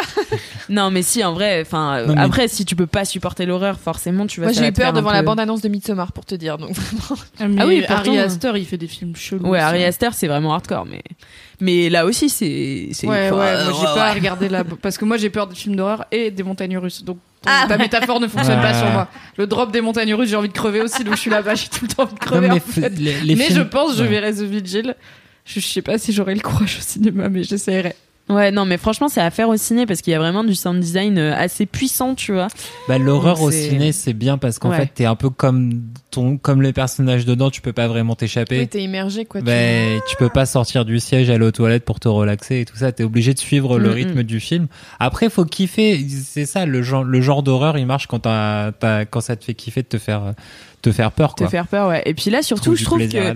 En fait, euh, comme tu, comme c'est dans un univers complètement euh, particulier euh, de la religion que t'explores un Ouais, ouais. peu, tu vois, Tu et ben sais- en fait, ouais, tu sais pas du Tu sais tout pas où tu vas Qu'est-ce Et qui est tu sais normal, pas- qu'est-ce qui l'est pas et tout. euh. et qu'est-ce qui, qu'est-ce qui va se passer parce que du coup, ce monstre, on sait pas vraiment ce qu'il fait, ce qu'il est. Enfin, c'est vraiment unique. Enfin, vraiment, j'ai, j'ai pas vu beaucoup de films d'horreur, mais j'en ai vu quand même pas mal pour le taf et tout. Et euh, ouais, enfin vraiment, j'en ai rarement vu des comme ça. Donc Les, euh, bah, voilà, les- je vous les conseille. films d'horreur qui marchent pas, c'est ceux qui sont juste, tu sais, tu oui, sais- tu vois là, quand tu sais ce les. qui se passe tout, 10 minutes avant parce que tous les films sont faits pareil, euh, en fait, euh, Exactement. Oui, c'est Voilà. intéressant. Exactement. Moi, j'ai un vrai problème avec les films d'horreur, c'est que je suis sûre que j'aimerais bien les films d'horreur, mais juste, faut pas que je sois toute seule, et surtout, faut pas que je sois toute seule après, parce Ouais. qu'en fait, Mm. j'y repense, oui, et quand sûr. je suis chez moi, genre le moindre truc, je suis là. Qu'est-ce qui se passe, putain? Est-ce qu'il y a quelqu'un chez moi? Et en fait, j'aimerais bien, je suis sûre que j'aimerais bien les films d'horreur, mais en fait, mon mec est encore plus une grosse flippette que moi, ce qui fait que il peut même pas m'accompagner Ah dans oui, ces trucs-là, oui. tu vois. Mais si par exemple tu vas avoir The Vigil au cinéma, genre à la séance de 15h, tu vois, donc tu sors, il fait jour, tu fais ta petite vie, et après le soir t'es chez toi avec ton mec, bah du coup t'es pas toute seule. C'est Mais vrai. lui, il a pas vu le film, donc il a pas partagé ce Mm. trauma, mais au moins t'es pas toute seule. C'est vrai. Non, mais. Tu sais que j'ai une, sorte d'anecdote rigolote. Il y a, en, en podcast, t'as plein de podcasts de true crime, genre de crime et tout ça. Ouais. Et en fait, en regardant les horaires, Alix, elle a fait. Ouais. ouais, genre, alors, oui, cinq épisodes sur des serial killers, j'achète, je veux, j'achète. Et en fait, t'as des pics d'écoute genre à 15h, genre 14h, tout ça, en pleine journée. ouais. Et t'as un autre pic d'écoute à 23h. Il y a des gens, Ah ils ouais, s'endorment. ça. Ouais, t'as des gens, ils le monde, s'endorment, c'est font... deux catégories, quoi. Ouais, Marilyn, euh, la Manson Family sur 5 épisodes pour dormir. Go. Non, mais ça encore, ça va parce que moi je suis une flippette, mais ça c'est du true crime, donc c'est des histoires vraies qui sont généralement résolues. Genre Charles Manson, il est derrière les barreaux, machin, tu le sais. Ouais, mais, par mais contre, c'est il y a des pire, podcasts de pire, genre c'est des légendes urbaines et tout. Et ça, j'aime pas parce que Ah. c'est que des bails déjà de gens Hmm. tout seuls chez eux et tout. Donc moi je suis là, tu sais, je vis toute seule, donc je suis là.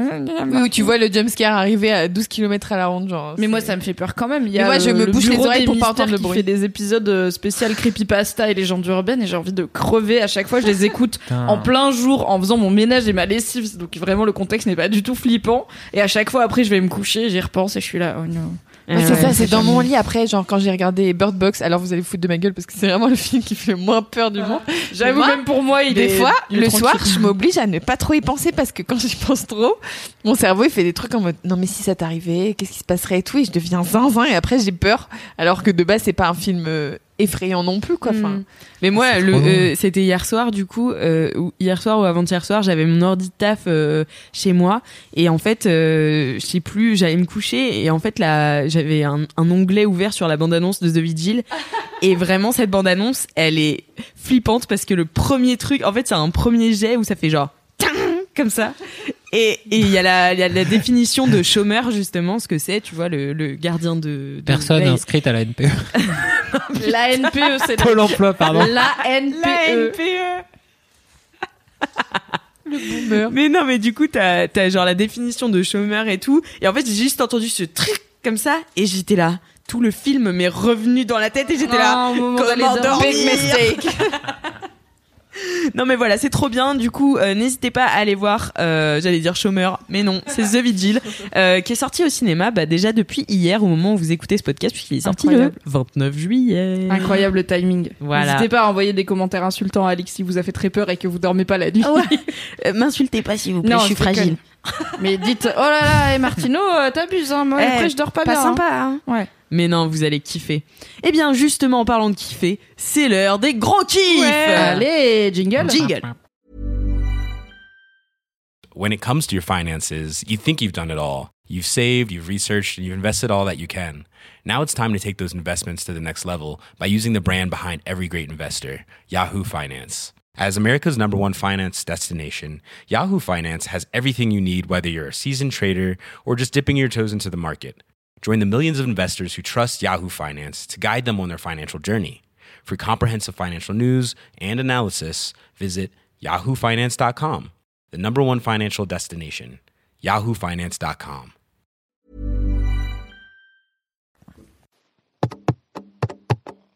Ce gros kiffs. Merci Lio Merci. Lio C'était un solo de Lio. Merci beaucoup. C'est clair. Le freestyle était fou, hein. Oh ouais. Ah, je l'ai pas Bon, vu. produit par Kanye West. pas de blague sur Et on repart sur un tour de table avec euh, Loussaï. Qu'est-ce que Alors. c'est ton gros kiff? J'ai pas trop préparé ce que j'allais dire. en fait, C'est un sais- épisode avec Cédric. T'inquiète. non, mais je sais ce que c'est mon kiff, mais je Eh. sais pas ce que je vais en dire. Mais mon gros kiff, c'est la série Glee.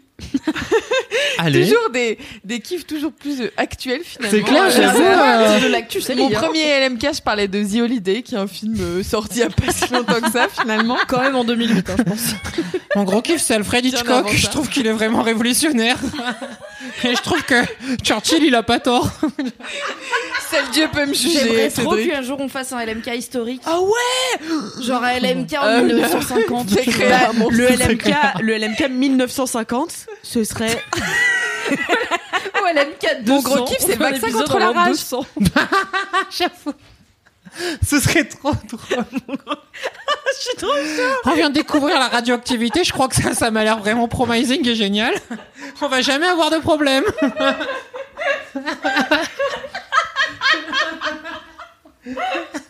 N'écoutez pas ces podcasts sobres. Tu noteras l'idée Ah mais de ouf, moi j'adore. En partenariat avec Stéphane Bern. Stéphane Baird vient faire Faudrait Stéphane en faire Baird vient genre- faire son gros kiff. Je suis trop chaud. Mais faudrait en faire pour chaque décennie, genre vous m'appelez pour la, la décennie 2000-2010, tu vois. Et comme ça c'est genre mon gros c'est- kiff c'est la Star Academy, tu vois. pas besoin d'aller dans une décennie. C'est plus loin que ça, d'accord, Glee. Bon, raconte-nous un petit peu ce que c'est. Alors, c'est quoi pourquoi- cette euh, émission nouvelle qu'on connaît pas Alors Glee, c'est une petite série un peu niche que peu de gens connaissent. Ouais, c'est un dé. hein. Elle C'est est très pointue. sérieux en plus, donc euh, j'espère que vous êtes vraiment cinéphile parce que sinon c'est un peu trop euh, compliqué à comprendre finalement. Genre, en il y a trop de détectives et il y a Glee, tu vois. c'est ça. Et puis c'est très complexe finalement la vision que les gens. Bref. Glee, c'est une série que je regardais vachement euh, quand j'étais au lycée. Euh, oui, je crois que c'était le lycée que j'ai commencé de regarder. Et euh, vous n'êtes sans doute pas sans savoir que très récemment, une des actrices principales, euh, Naya Rivera, est décédée. Enfin, elle a été retrouvée euh, morte dans un lac après euh, une excursion en bateau. Euh, voilà, C'est un la peu troisième, l'enfer. C'est ça, c'est la troisième euh, personne du, du cast, Cast, qui ouais. meurt dans des conditions pas normales entre guillemets. Enfin, s'il y a une, des conditions normales de mourir. Bref. Bah, ils sont tous jeunes et tout. Enfin, Oui, c'est ça, elle avait Il y a 33 eu une ans, elle était avec, euh, c'est euh, ça.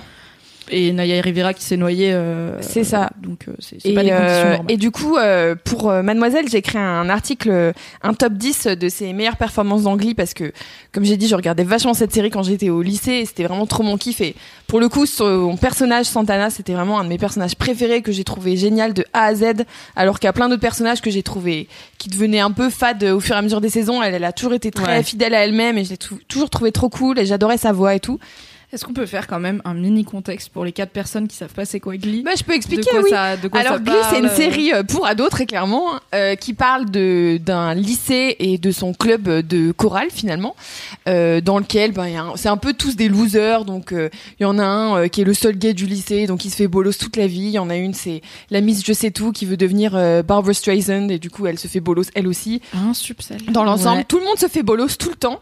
Et euh, mais n'empêche que c'est une série euh, hyper euh, intéressante parce que ça touche à plein de sujets qui touchent les ados en fait et c'est pour ça que je l'aimais bien à l'époque et même en la re-regardant aujourd'hui bah, je la trouve vraiment hyper marrante et, euh, et hyper pertinente encore sur plein de points de vue. Bon, il y a beaucoup de choses où, bien sûr, on a évolué et tu dis ça, ça pourrait plus passer dans des séries aujourd'hui, mais Ouais, mais c'était quand même déjà à l'époque un peu Ouais, c'est clair, puis c'est avant-garde vachement sur le harcèlement sexuel et tout. c'est clair. Euh, sexuel. non. Scolaire. Mais, voilà. et euh, et meuf, ouais, et pour Freud, le coup, euh. Naya Rivera, son personnage en plus était donc euh, une cheerleader. Donc Santana, c'est la cheerleader euh, bad bitch euh, qui bolosse tout le monde vraiment. C'est une connasse finie, mais qui a un sens de la répartie incroyable. Et en fait, euh, au fur et à mesure des saisons, elle se elle découvre en fait qu'elle est lesbienne et qu'elle a des sentiments pour sa meilleure amie avec qui elle couche occasionnellement et et c'est vraiment un personnage que j'ai toujours trouvé trop cool.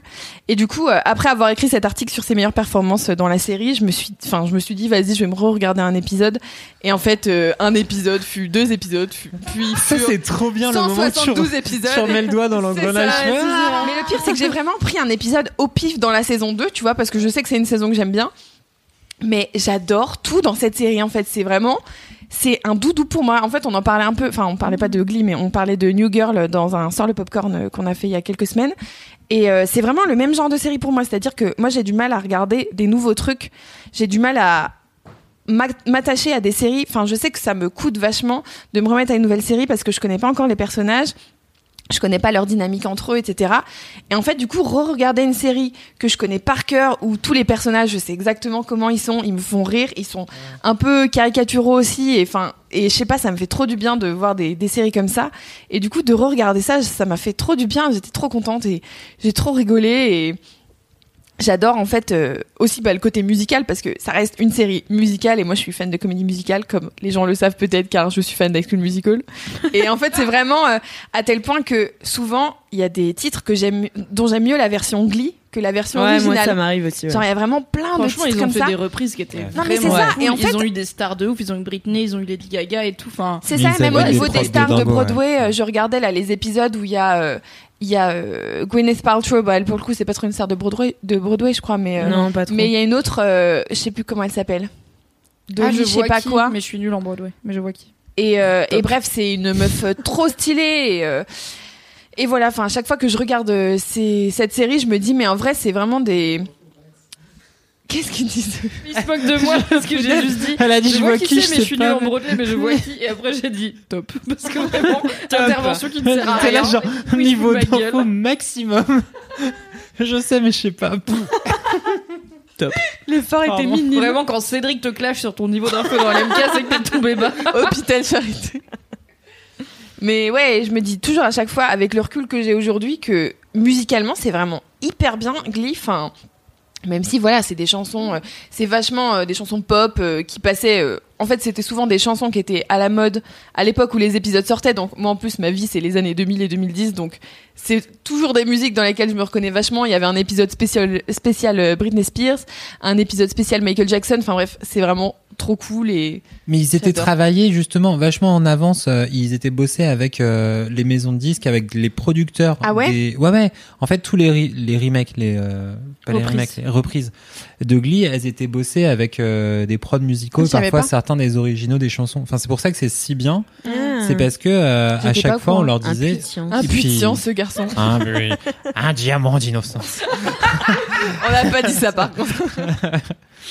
Mais du On coup, a écouté euh, tes aventures à Burning Man, hein, on sait, euh, on sait ce qui celle de passe. Monsieur Chaussette. Celle de Monsieur Chaussette. Mais du coup, euh, ouais, non, c'était, Ouais, c'est explique pas un hasard, ouais. ouais.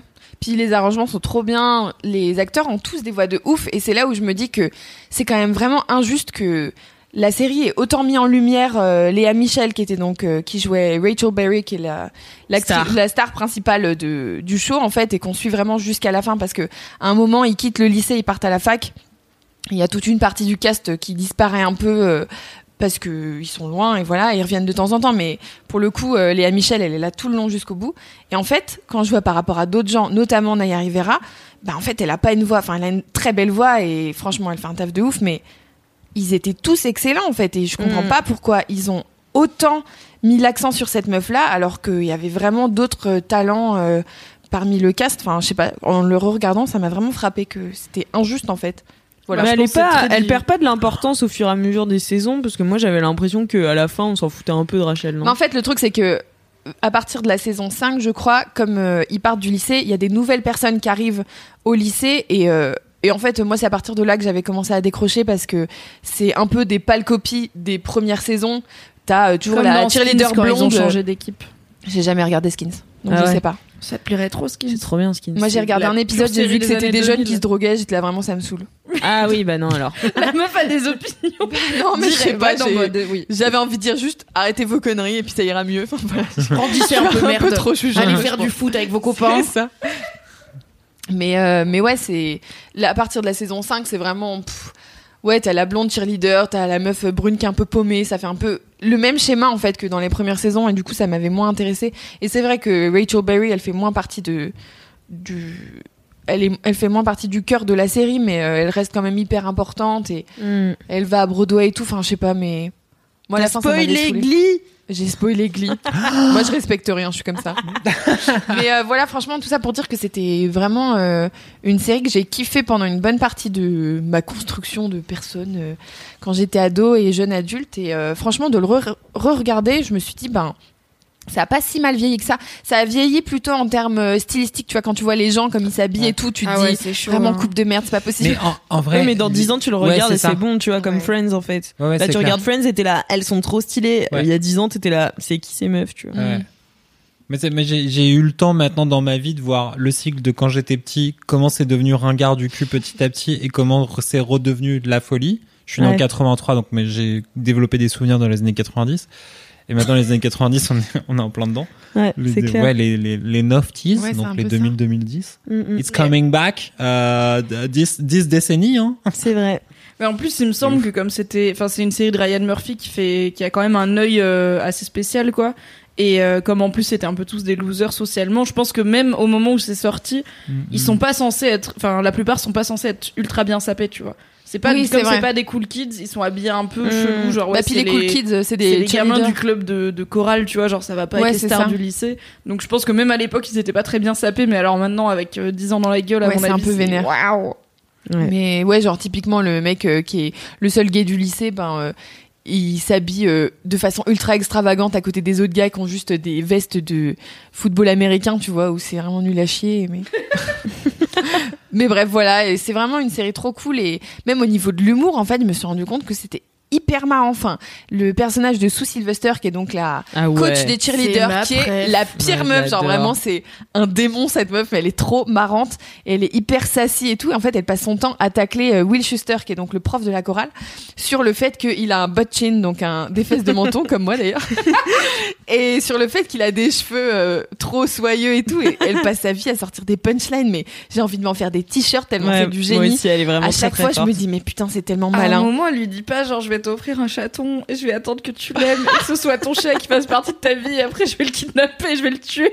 Comme ça tu seras triste. Mais pour un truc random, genre je sais pas, il lui a piqué ça. sa tasse sans faire exprès. Tu vois La meuf est extrême. Là, dans l'épisode que j'ai regardé l'autre jour, c'était euh, je vais t'acheter une toute petite couche pour que tu mettes sur ton, tes fesses de menton. Et c'est que des trucs de merde comme ça. mais lâchés un peu tout le temps. Et c'est tellement violent que t'en rigoles en fait. Enfin, mais moi j'adore ces personnages, je la trouve hilarante. drôle. Je pense qu'un de ces quatre, je vais faire un test. euh, Quel personnage de Glee es-tu et Ouh, quelle insulte de sous-sylvester es-tu quel punchline es-tu Mais voilà, je suis absolument fan de cette série et je pense que je la re-regarderai jusqu'à ma mort parce que ça me fait trop rire et que je trouve ça génial. non, mais puis les chansons sont trop bien. Bref, voilà. Je- Bah merci beaucoup Lucie euh, pour ce gros kiff. Bah de rien. C'était très cool. C'est vrai que ça m'a replongé un petit peu dans Glee, que j'avais essayé Ça de reprendre. Mais moi, pour le coup, j'ai trouvé que ça avait trop vieilli. Moi, j'ai pas réussi à me remettre dedans. Attends 10 ans. Ouais, j'attends peut-être 10 ans. Non, mais les épisodes sont longs en plus, tu vois. Ouais, moi j'avoue que je joue à Animal Crossing en même temps, comme en Ouais, plus je les connais ça. vraiment par cœur, je me dis c'est pas. non, mais parce très que tu vois, ce rate des épisodes de 20 minutes, parce que moi, je regarde pas mal Ouais. des séries doudou comme ça, genre je me fais Friends et tout, machin. Et en fait, quand c'est pas long, moi, c'est pour en faire entre deux choses, tu vois. Mais Glee, ça dure vraiment 40 minutes et je suis là. pff, ils auraient pu faire des épisodes de 20 minutes, tu vois. Est-ce qu'on a besoin de mettre trois chansons dans un Ouais, épisode vraiment? exactement. non, je rigole. C'est sur Netflix hein, maintenant. Oui, maintenant c'est sur Ouais. Netflix, tout à fait. Écoute, Eh c'est ben, pas impossible qu'un de ces soirs je me lance un petit glis. euh, Oh là là. en souvenir Je du te bon vieux conseille la temps. saison 2, c'est là où il y a tous les épisodes spéciaux avec Britney Spears et tout. Ouais, ça marche. Voilà. Trop bien. Merci beaucoup, Lucie. À De toi, nada. Cédric. Quel est ton gros kiff? C'est Lucie qui prononce en- avec un accent parfait euh, les noms des, des les chanteuses qui passent dans Rachel. Berry. Rachel Berry Britney Gwyneth. Paltrow. Moi, je sais- franchement, je sais pas comment prononcer. Gwyneth, Gwyneth Paltrow? Gwyneth. C'est comme ça qu'on dit en. France. Gwyneth Paltrow. J'adore son travail. Euh, ne- Bref. Il y a Lucie ça, qui ça. décède, mais on revient vers toi. Elle sortait avec le mec de Coldplay.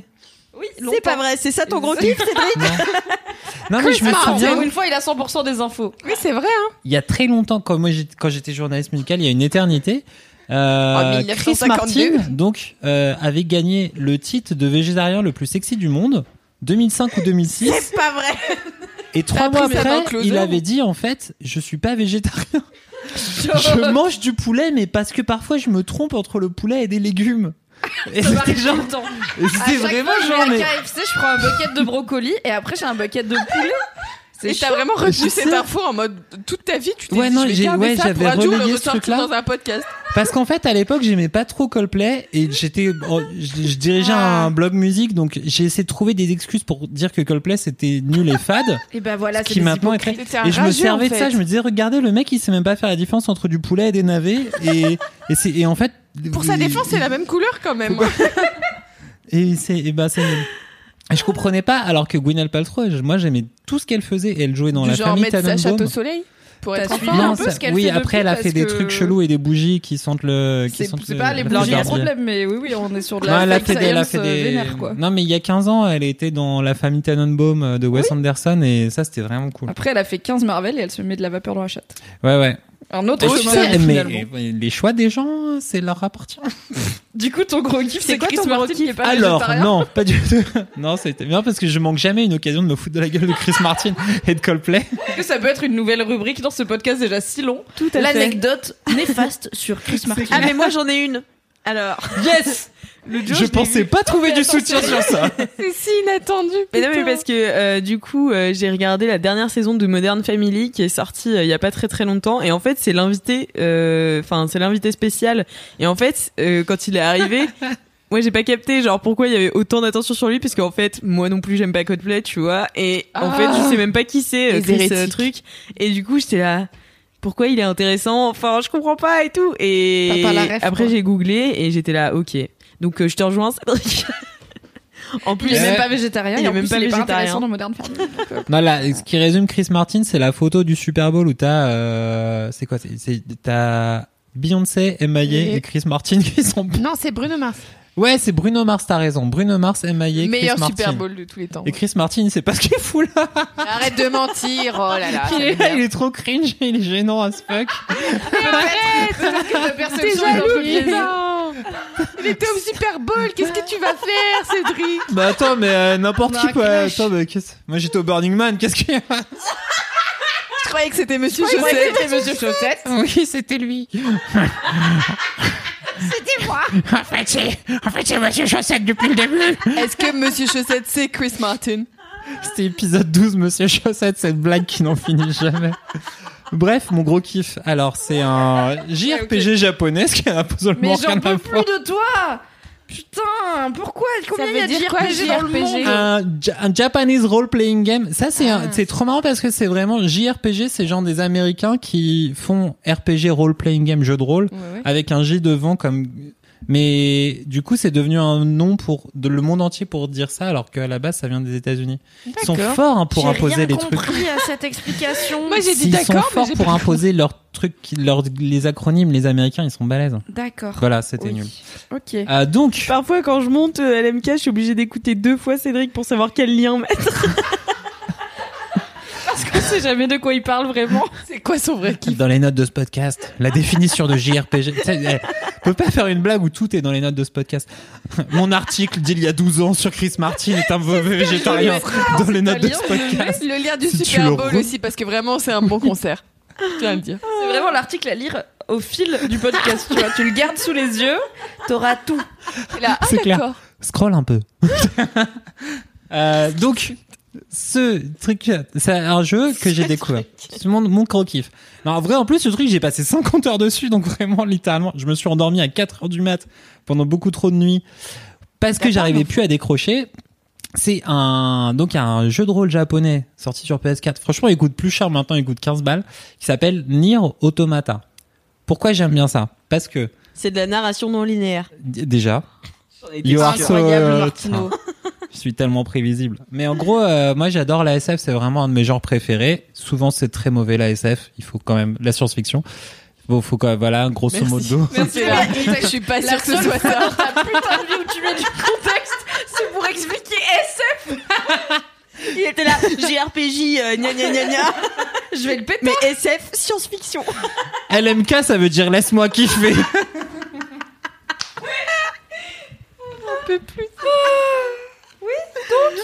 Nier Automata, la SF. Donc la SF souvent c'est pas très bien parce que les gens ils ont pas le budget parce que parce qu'ils parce que même quand ils ont le budget ils prennent n'importe quel acteur c'est nul.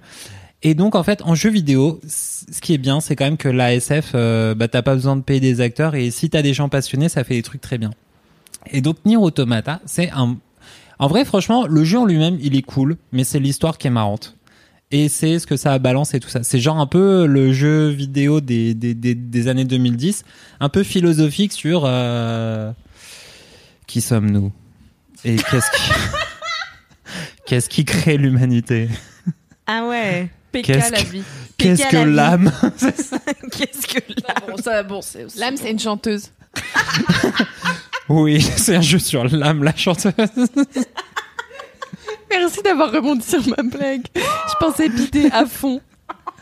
Non, déjà, t'as Alix, donc tu vas jamais bider. Alex, elle est fatiguée. Qu'est-ce que tu veux elle est comme ça tout le temps dans LMK. Il est beau le lavabo, il est là le bidet. Qu'est-ce que tu mais parfois je comprends pas genre vraiment je suis vraiment obligée de réécouter il comprend pas. Donc, Ouais, donc PK la vie. Nier Automata. Euh, en fait, c'est donc l'histoire. En fait, je vais le pitcher un peu juste l'histoire parce que juste c'est en vrai c'est trop bien. Le pitch il donne trop envie d'y jouer. C'est euh, la Terre au 24e ou 26e siècle, franchement à deux siècles pleins on s'en fout. Euh, et en fait, les humains ils ont dû s'expatrier sur la Lune parce que des extraterrestres ont attaqué la, la Terre, terre et l'ont Choc. envahi. Et en fait, depuis, depuis plusieurs siècles, donc les humains vivent sur la Lune. Ils ont créé une race d'androïdes euh, humanoïdes qui se bagarrent avec Humanoïdes des épées, machin. Big up Non, les alors boss. vraiment, non, c'est ça, c'est qu'ils sont humanoïdes, ils ont vraiment des formes d'humains. Qui vivent dans une base dans la. C'est une vanne parce que Humanoïde a racheté Mademoiselle. Ah J'avais pas un doute sur le mot. Une fois qu'il était concentré, Mimi, putain So- C'est pas moi, c'est Alix qui a fait la place. Et euh, mais je savais depuis le début. et donc eux, ils vivent dans une base dans l'espace, une genre la station Mir, ce qui n'existe plus. Là. Bon, ils vivent dans une base dans l'espace, et c'est que des androïdes humanoïdes qui, en fait, sont chargés par les humains de faire la guerre au à, à la Terre, parce que les extraterrestres, après avoir envahi la Terre, ils ont créé des robots qui, du coup, défendent la Terre. Et donc les humains veulent récupérer la Terre. Ils ont mis en charge ces androïdes qui vivent dans une base de l'espace d'attaquer les robots sur la Terre qui défendent la planète pour les extraterrestres. Donc en fait, c'est une guerre par proxy. Tu lèves la main, ça se voit pas, c'est Oui. pas visuel. Comment on vit sur la Lune? Et juste, alors ils Est-ce qu'on est euh, sur un système d'atmosphère artificielle? Est-ce qu'on vit sous la Terre? Est-ce qu'on comment ça se passe? C'est le 26e siècle. Oui. Ça Donc répond juste à ta question. sur la Lune. Non, ils ont des Tranquille. ils ont des dômes ou des trucs comme ça, j'imagine. Ok. Parce que en fait, l'histoire se passe du point de vue d'un androïde qui vit sur la base. T'es pas un tu vois, tu joues pas un humain, tu joues l'androïde qui reçoit des messages. Et en fait comme tous les androïdes reçoivent des messages régulièrement de la Terre qui sont des sortes de messages préenregistrés qui reviennent un peu régulièrement. Et assez vite dans le jeu on te fait bon bah ils nous répètent souvent la même chose les humains, tu vois. Et euh, grosso modo, les messages ils disent ouais, on croit en vous les androïdes, allez défendre la Terre pour nous pour qu'on puisse y revenir. Et du coup, toi, t'es un androïde qui va régulièrement sur la Terre pour aller se bastonner contre des robots sur la Terre qui défendent les extraterrestres qui ont pris la Terre. Mais en vrai, ça veut dire les humains ils sont plus là, les extraterrestres. Ben, assez rapidement, Dieu c'est nous même a pas. abandonné Cédric. C'est même pas un Le spoiler. paradis ouais. est tombé. Nietzsche. Dieu est C'est assez peu un spoiler, c'est-à-dire que très rapidement, t'es là et tu fais. euh, en fait, genre le message sur mon répondeur qui revient régulièrement, genre il il y, a quelqu'un derrière. C'est pas très personnalisé comme message. hein. Ouais, c'est ça quoi. Donc du coup, tu joues ce truc-là et ton androïde très très très humanoïde et donc très humain parce que il- les androïdes, ça fait longtemps qu'ils vivent euh, sur leur base, et ils commencent un peu à développer des émotions. Ils vont sur Terre où les robots qui sont censés euh, être les robots extraterrestres, ils sont ultra basiques. C'est vraiment des petits machins. euh, Ils s'appellent les ressorts, tu vois, dans le jeu. Et euh, c'est vraiment des robots, genre, je sais pas. euh, C'est des petits Wally. On dirait Andro... Tu as le logo Android Ouais. Avec la petite tête Ah ronde oui, oui, et oui, il est un peu carré. Et ben c'est ça. Ah Et oui, c'est après- des petits R2D2 quoi. Ouais, c'est des petits R2D2. Après, t'en as, ils sont un peu évolués. T'en as, ils font 8 mètres. Et t'en as, ils font. C'est ouais. boss de fin, ça? Ouais. T'en as certains des boss de fin. Et t'en as juste, ouais, qui sont très gros avec des canons, machin. Il y a du feu quand ils. Enfin, le jeu est super impressionnant visuellement. Et, Et du donc- coup, tu te bastonnes quand même avec eux. Voilà. Et en fait, tu commences, tu joues. Les androïdes, ils ont des. des c'est pas des prénoms. Ils, la première, elle s'appelle euh, 2B, to be. To be Or or not not to to be, be. tu vois, machin, tout ça. Et euh, donc, c'est une sorte de chasseuse. Et elle va sur Terre et c'est une combattante, machin. Et donc, tu fais tout- toute l'histoire euh, avec euh, to be, qui est euh, 2B, qui est euh, qui s'associe à un éclaireur. Donc Sorcière, un... Elle s'associe assez rapidement dans le jeu à un éclaireur qui s'appelle 9S. Et en fait, en japonais, moi je mets les, les- le japonais quand je joue à des jeux parce que je suis un connard. Parce que t'es un énorme oui, mais donc ça putain. Et donc t'as, elle, elle s'appelle vraiment en japonais ça fait Toby et l'autre 9S ça fait 9S et donc ça fait Toby et Fess.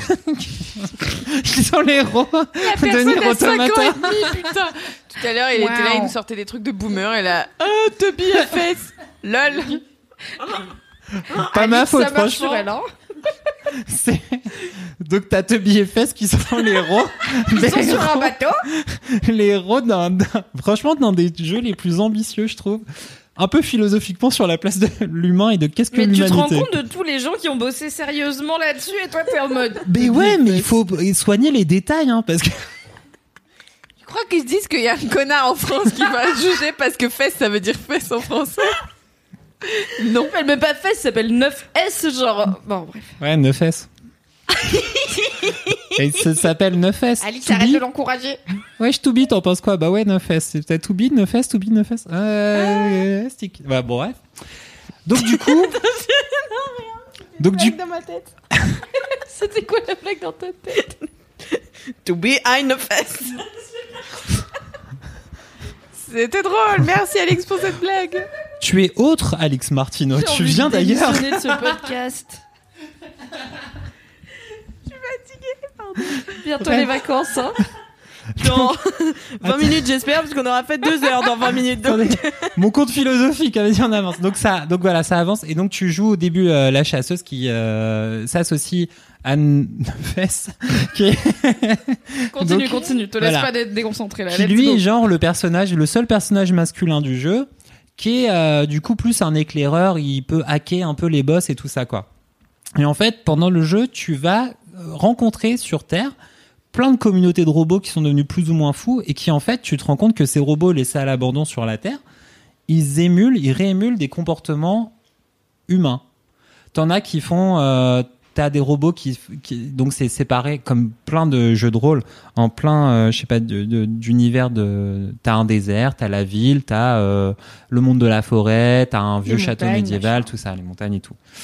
Et donc, t'as une sorte de, de, de- t'as une communauté de robots qui sont devenus un peu fascistes, t'as une communauté de robots qui sont un peu genre des berbères du désert, euh, t'as une communauté de robots fanatiques qui sont, qui sont passés, qui sont glissés en mode religieux, et ça réémule en fait, je sais pas, un peu l'historique des grandes communautés euh, théologiques et philosophiques humaines. Tous les personnages du jeu qui ont des noms, ils ont des noms de philosophes parce que les Japonais ils aiment bien faire des faire ce genre de trucs comme ça. Et donc, mais même en fait, To Be, tu vois, en vrai, c'est vraiment une ref à To Be or Not To Be, tu vois, mais juste. Ne euh, fait, c'est une ref à quoi du coup? Bah, c'est je sais rien. À Walou. Peut-être ça veut dire un truc en japonais. Nietzsche, hein. Nietzsche, Nietzsche. Next. Mais le truc, c'est que, tu vois, Un stretch quand même, hein, le Nietzsche. le truc, c'est To Be avec l'accent japonais, ça fait Toby, quoi. C'est juste- Franchement, honest mistake, tu vois. bon, bref. Mais du coup, tu fais d'abord le jeu avec la chasseuse. Et en fait, ce qui est génial, c'est qu'au bout de 10, 12, 15 heures de jeu, et c'est vraiment trop bien parce que les robots, ils développent genre une forme d'humanoïde de leur côté et petit à petit, tu te rends compte que euh, tout ça n'est qu'une vaste mascarade en fait, cette espèce de grande guerre. Est-ce que t'es pas en train de v'la spoiler si t'en es à 15 heures de jeu là? Pas trop parce que vraiment, clairement, très rapidement, très rapidement, tu sais à peu près où le jeu il veut t'emmener. Mais ce qui est intéressant, c'est que une fois que tu as fait la partie de, de la chasseuse de B, tu joues à travers le rôle de 9S, le fameux euh, éclaireur. Et donc tu refais en fait le jeu, mais selon son point de vue. Donc Ah. même le niveau de combat, c'est pas la même chose. T'es pas une bourrine avec deux armes et tout ça. En plus, ça c'est cool. C'est il y a vraiment le côté euh, le, les personnages bourrins. euh, Enfin bourrins, les vrais euh, combat- combattants. En fait, c'est des meufs et 9S, c'est euh, genre euh, c'est le seul personnage masculin et c'est un peu l'éclaireur frêle et tout ça, fragile. Faut faire gaffe à lui et tout ça. Et donc il bat les ennemis en les hackant. Donc t'as des mini-jeux un peu rigolos. C'est vraiment ça change de, de, de soft.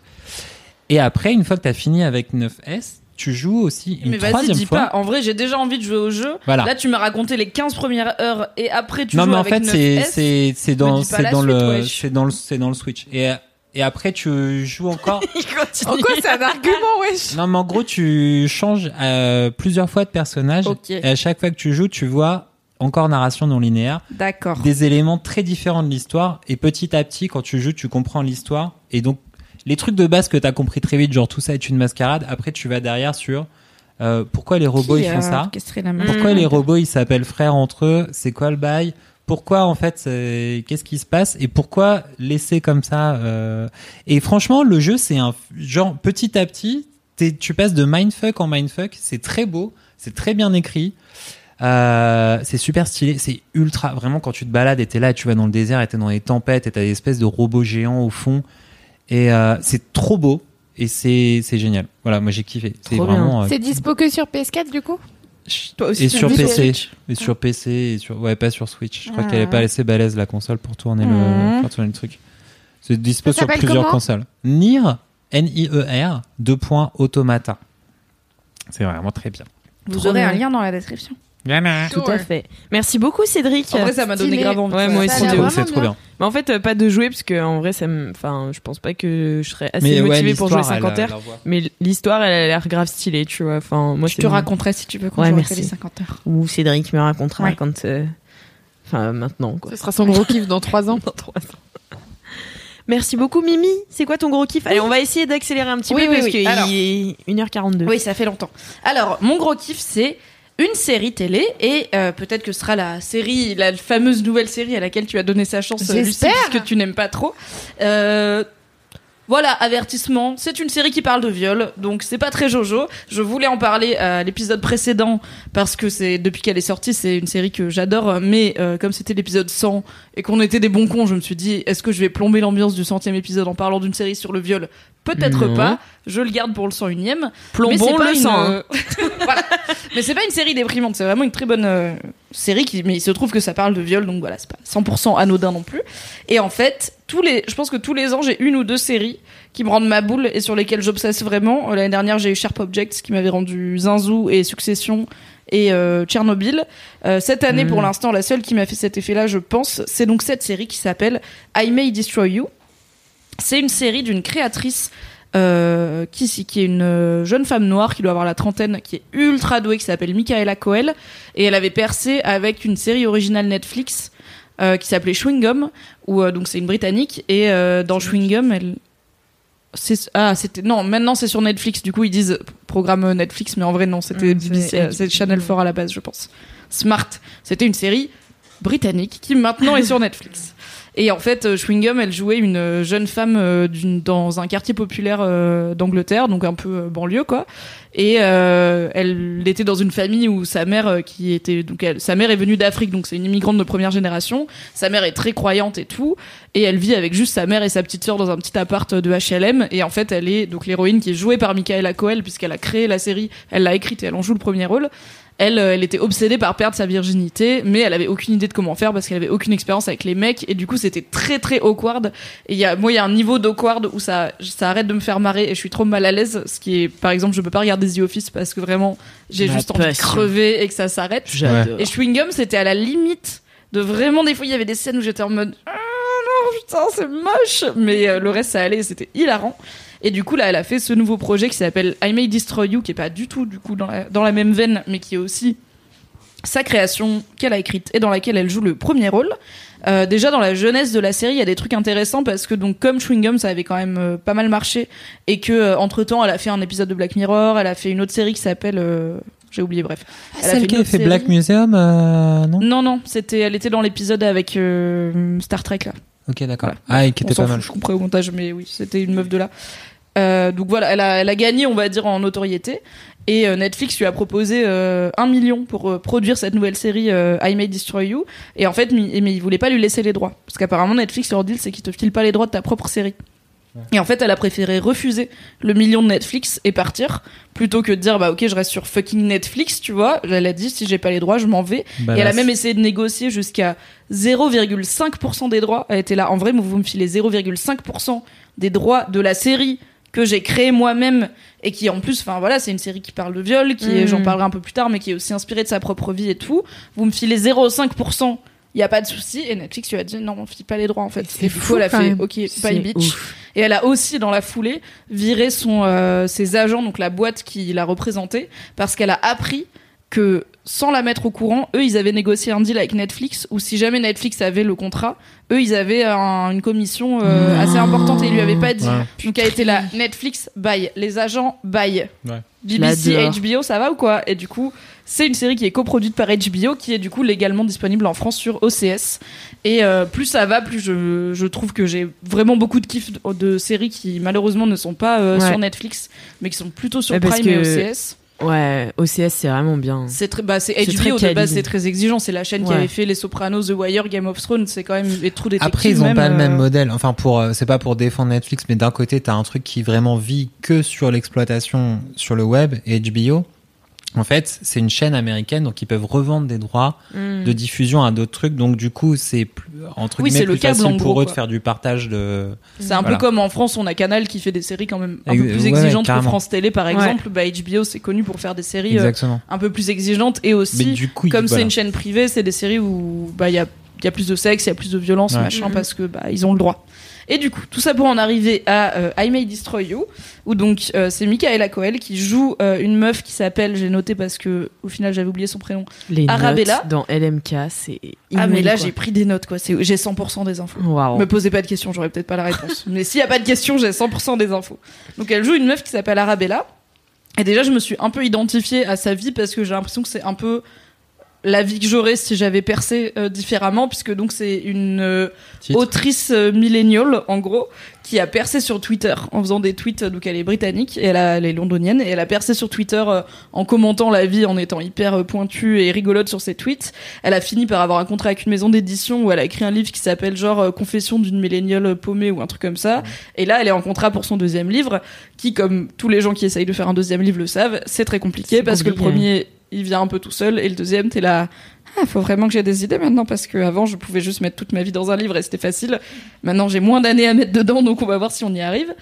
Et euh, donc la série s'ouvre, elle est en, Italie euh, chez son mec. Enfin tu comprends que c'est genre elle aimerait bien que ce soit son mec, mais en vrai pour elle c'est un peu pour lui c'est un peu son plan cul. Et elle, elle est un peu genre à semi ramper, et à semi se dire non j'ai une fierté Ah. quand même, mais limite en partant à l'aéroport limite elle lui envoie un texto tu veux sortir avec moi tu vois alors qu'elle vient de passer deux semaines à Ken et t'es là oh non girl. Ouais, je, je peux, je me reconnais un petit peu dans cette situation. Ça arriver. Oh no. Et elle rentre à Londres. Et en fait, elle était censée être en Italie en, en résidence d'écriture, sauf que bon, elle a fait la fête et niqué son gars, mais elle a pas beaucoup écrit.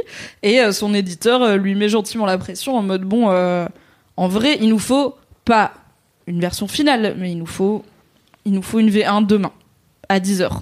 Et il a Ouais, demain 10h quand même. euh, ok, ok, pas de souci et tout. Parce que elle, elle est bullshit depuis le début en mode Ouais, ouais, j'ai grave avancé. euh, faut juste faire des petites retouches. Petites retouches, ça veut dire je suis en train de niquer la deadline, j'ai rien fait. faut juste faire des petites retouches et tout. Tu dis tant qu'il bah, à ça, Mimi, alors. Ah, mais vraiment, si un jour je vous dis j'ai des petites retouches à faire, probablement que je suis en train de vous bullshit. Sorry, c'est la vie.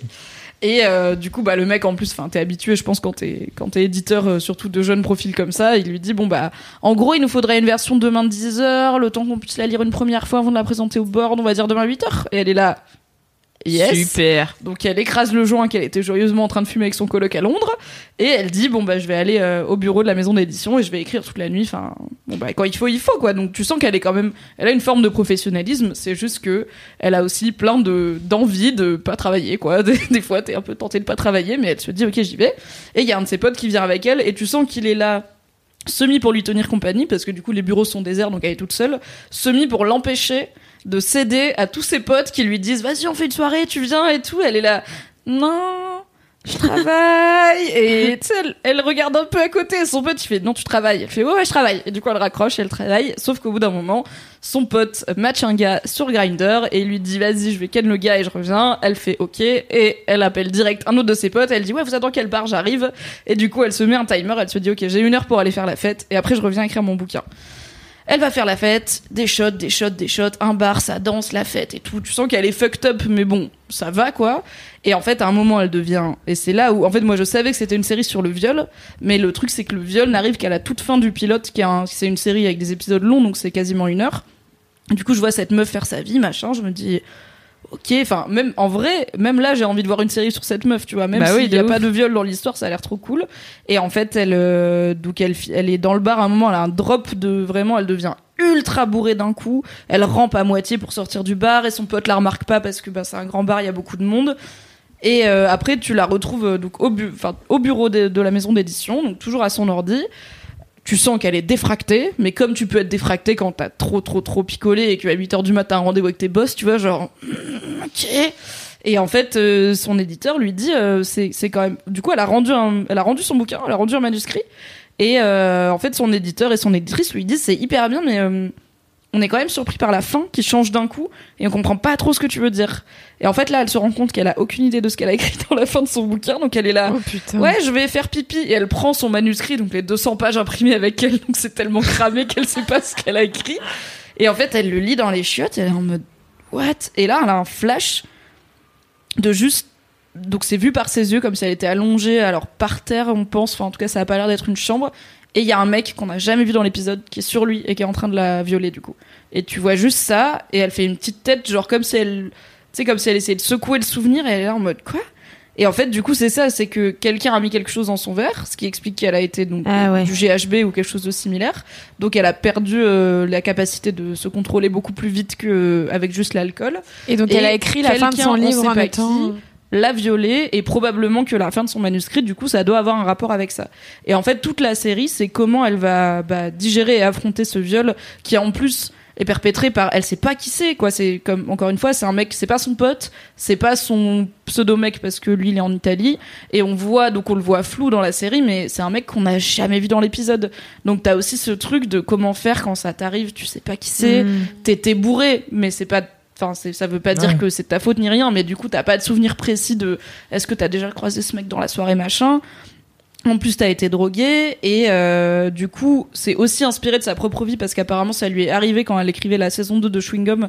Elle a été droguée et abusée euh, par une bande de gars et, euh, et elle en a parlé et tout. Et en fait, ce que je trouve hyper intéressant, c'est que sa façon de réagir au fait d'avoir été violée et tu sens que c'est une meuf qui est féministe, qui est éduquée, qui connaît la culture du viol, son entourage aussi, tu vois, elle en parle à sa meilleure amie, à son pote, euh, bah, son fameux pote là qui était parti euh, pécho sur Grinder et euh, ils ont tous un bon discours de bah c'est pas ta faute, euh, vas-y, il faut aller porter enfin est-ce que tu veux aller porter plainte? Si oui, on t'accompagne. Donc elle va porter plainte. Elle fait un peu tout le process bien. Elle est bien traitée par la, la flic qui enquête et tout, tout en ayant aucune certitude que ça va aboutir sur quoi que ce soit, mais en tout cas au moins la justice la prend au sérieux. Et il y a tout ce truc de, en fait, c'est pas tant une série sur euh, le fait d'être, enfin, sur le l'acte du viol en lui-même, c'est plus, en fait, la vie continue derrière.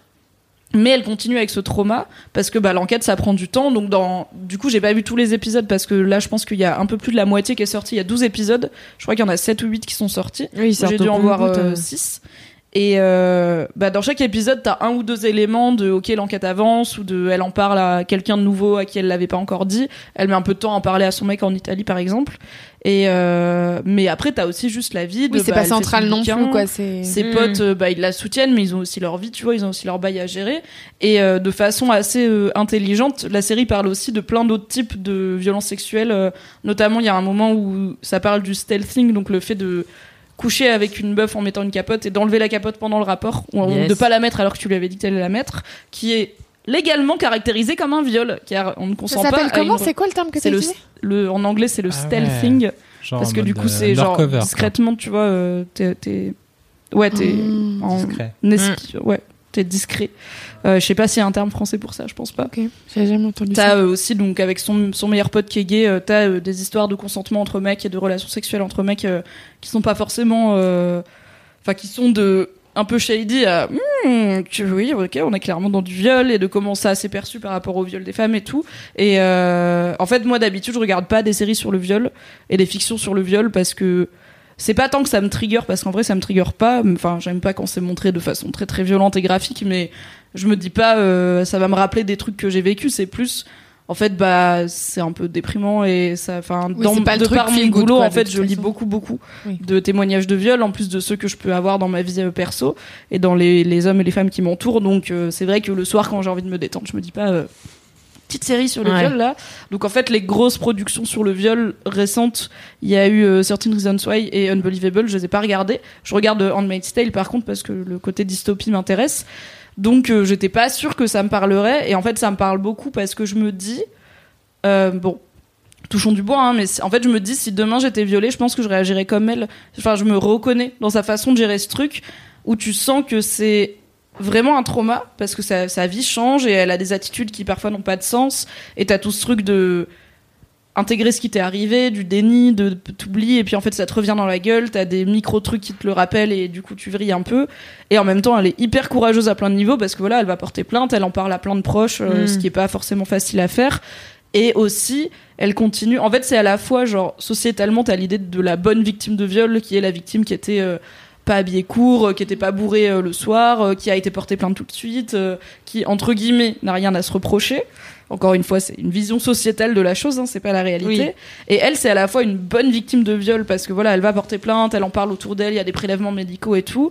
Et bah une mauvaise victime de viol aux yeux de la société parce qu'elle était bourrée, parce qu'elle continue après, bah en fait, elle continue à faire sa vie, donc elle va en soirée, elle a des plans cul, des machins, des du coup, euh, elle couche avec Mm. des mecs qu'elle connaît pas depuis très longtemps, mais parce qu'en fait, euh.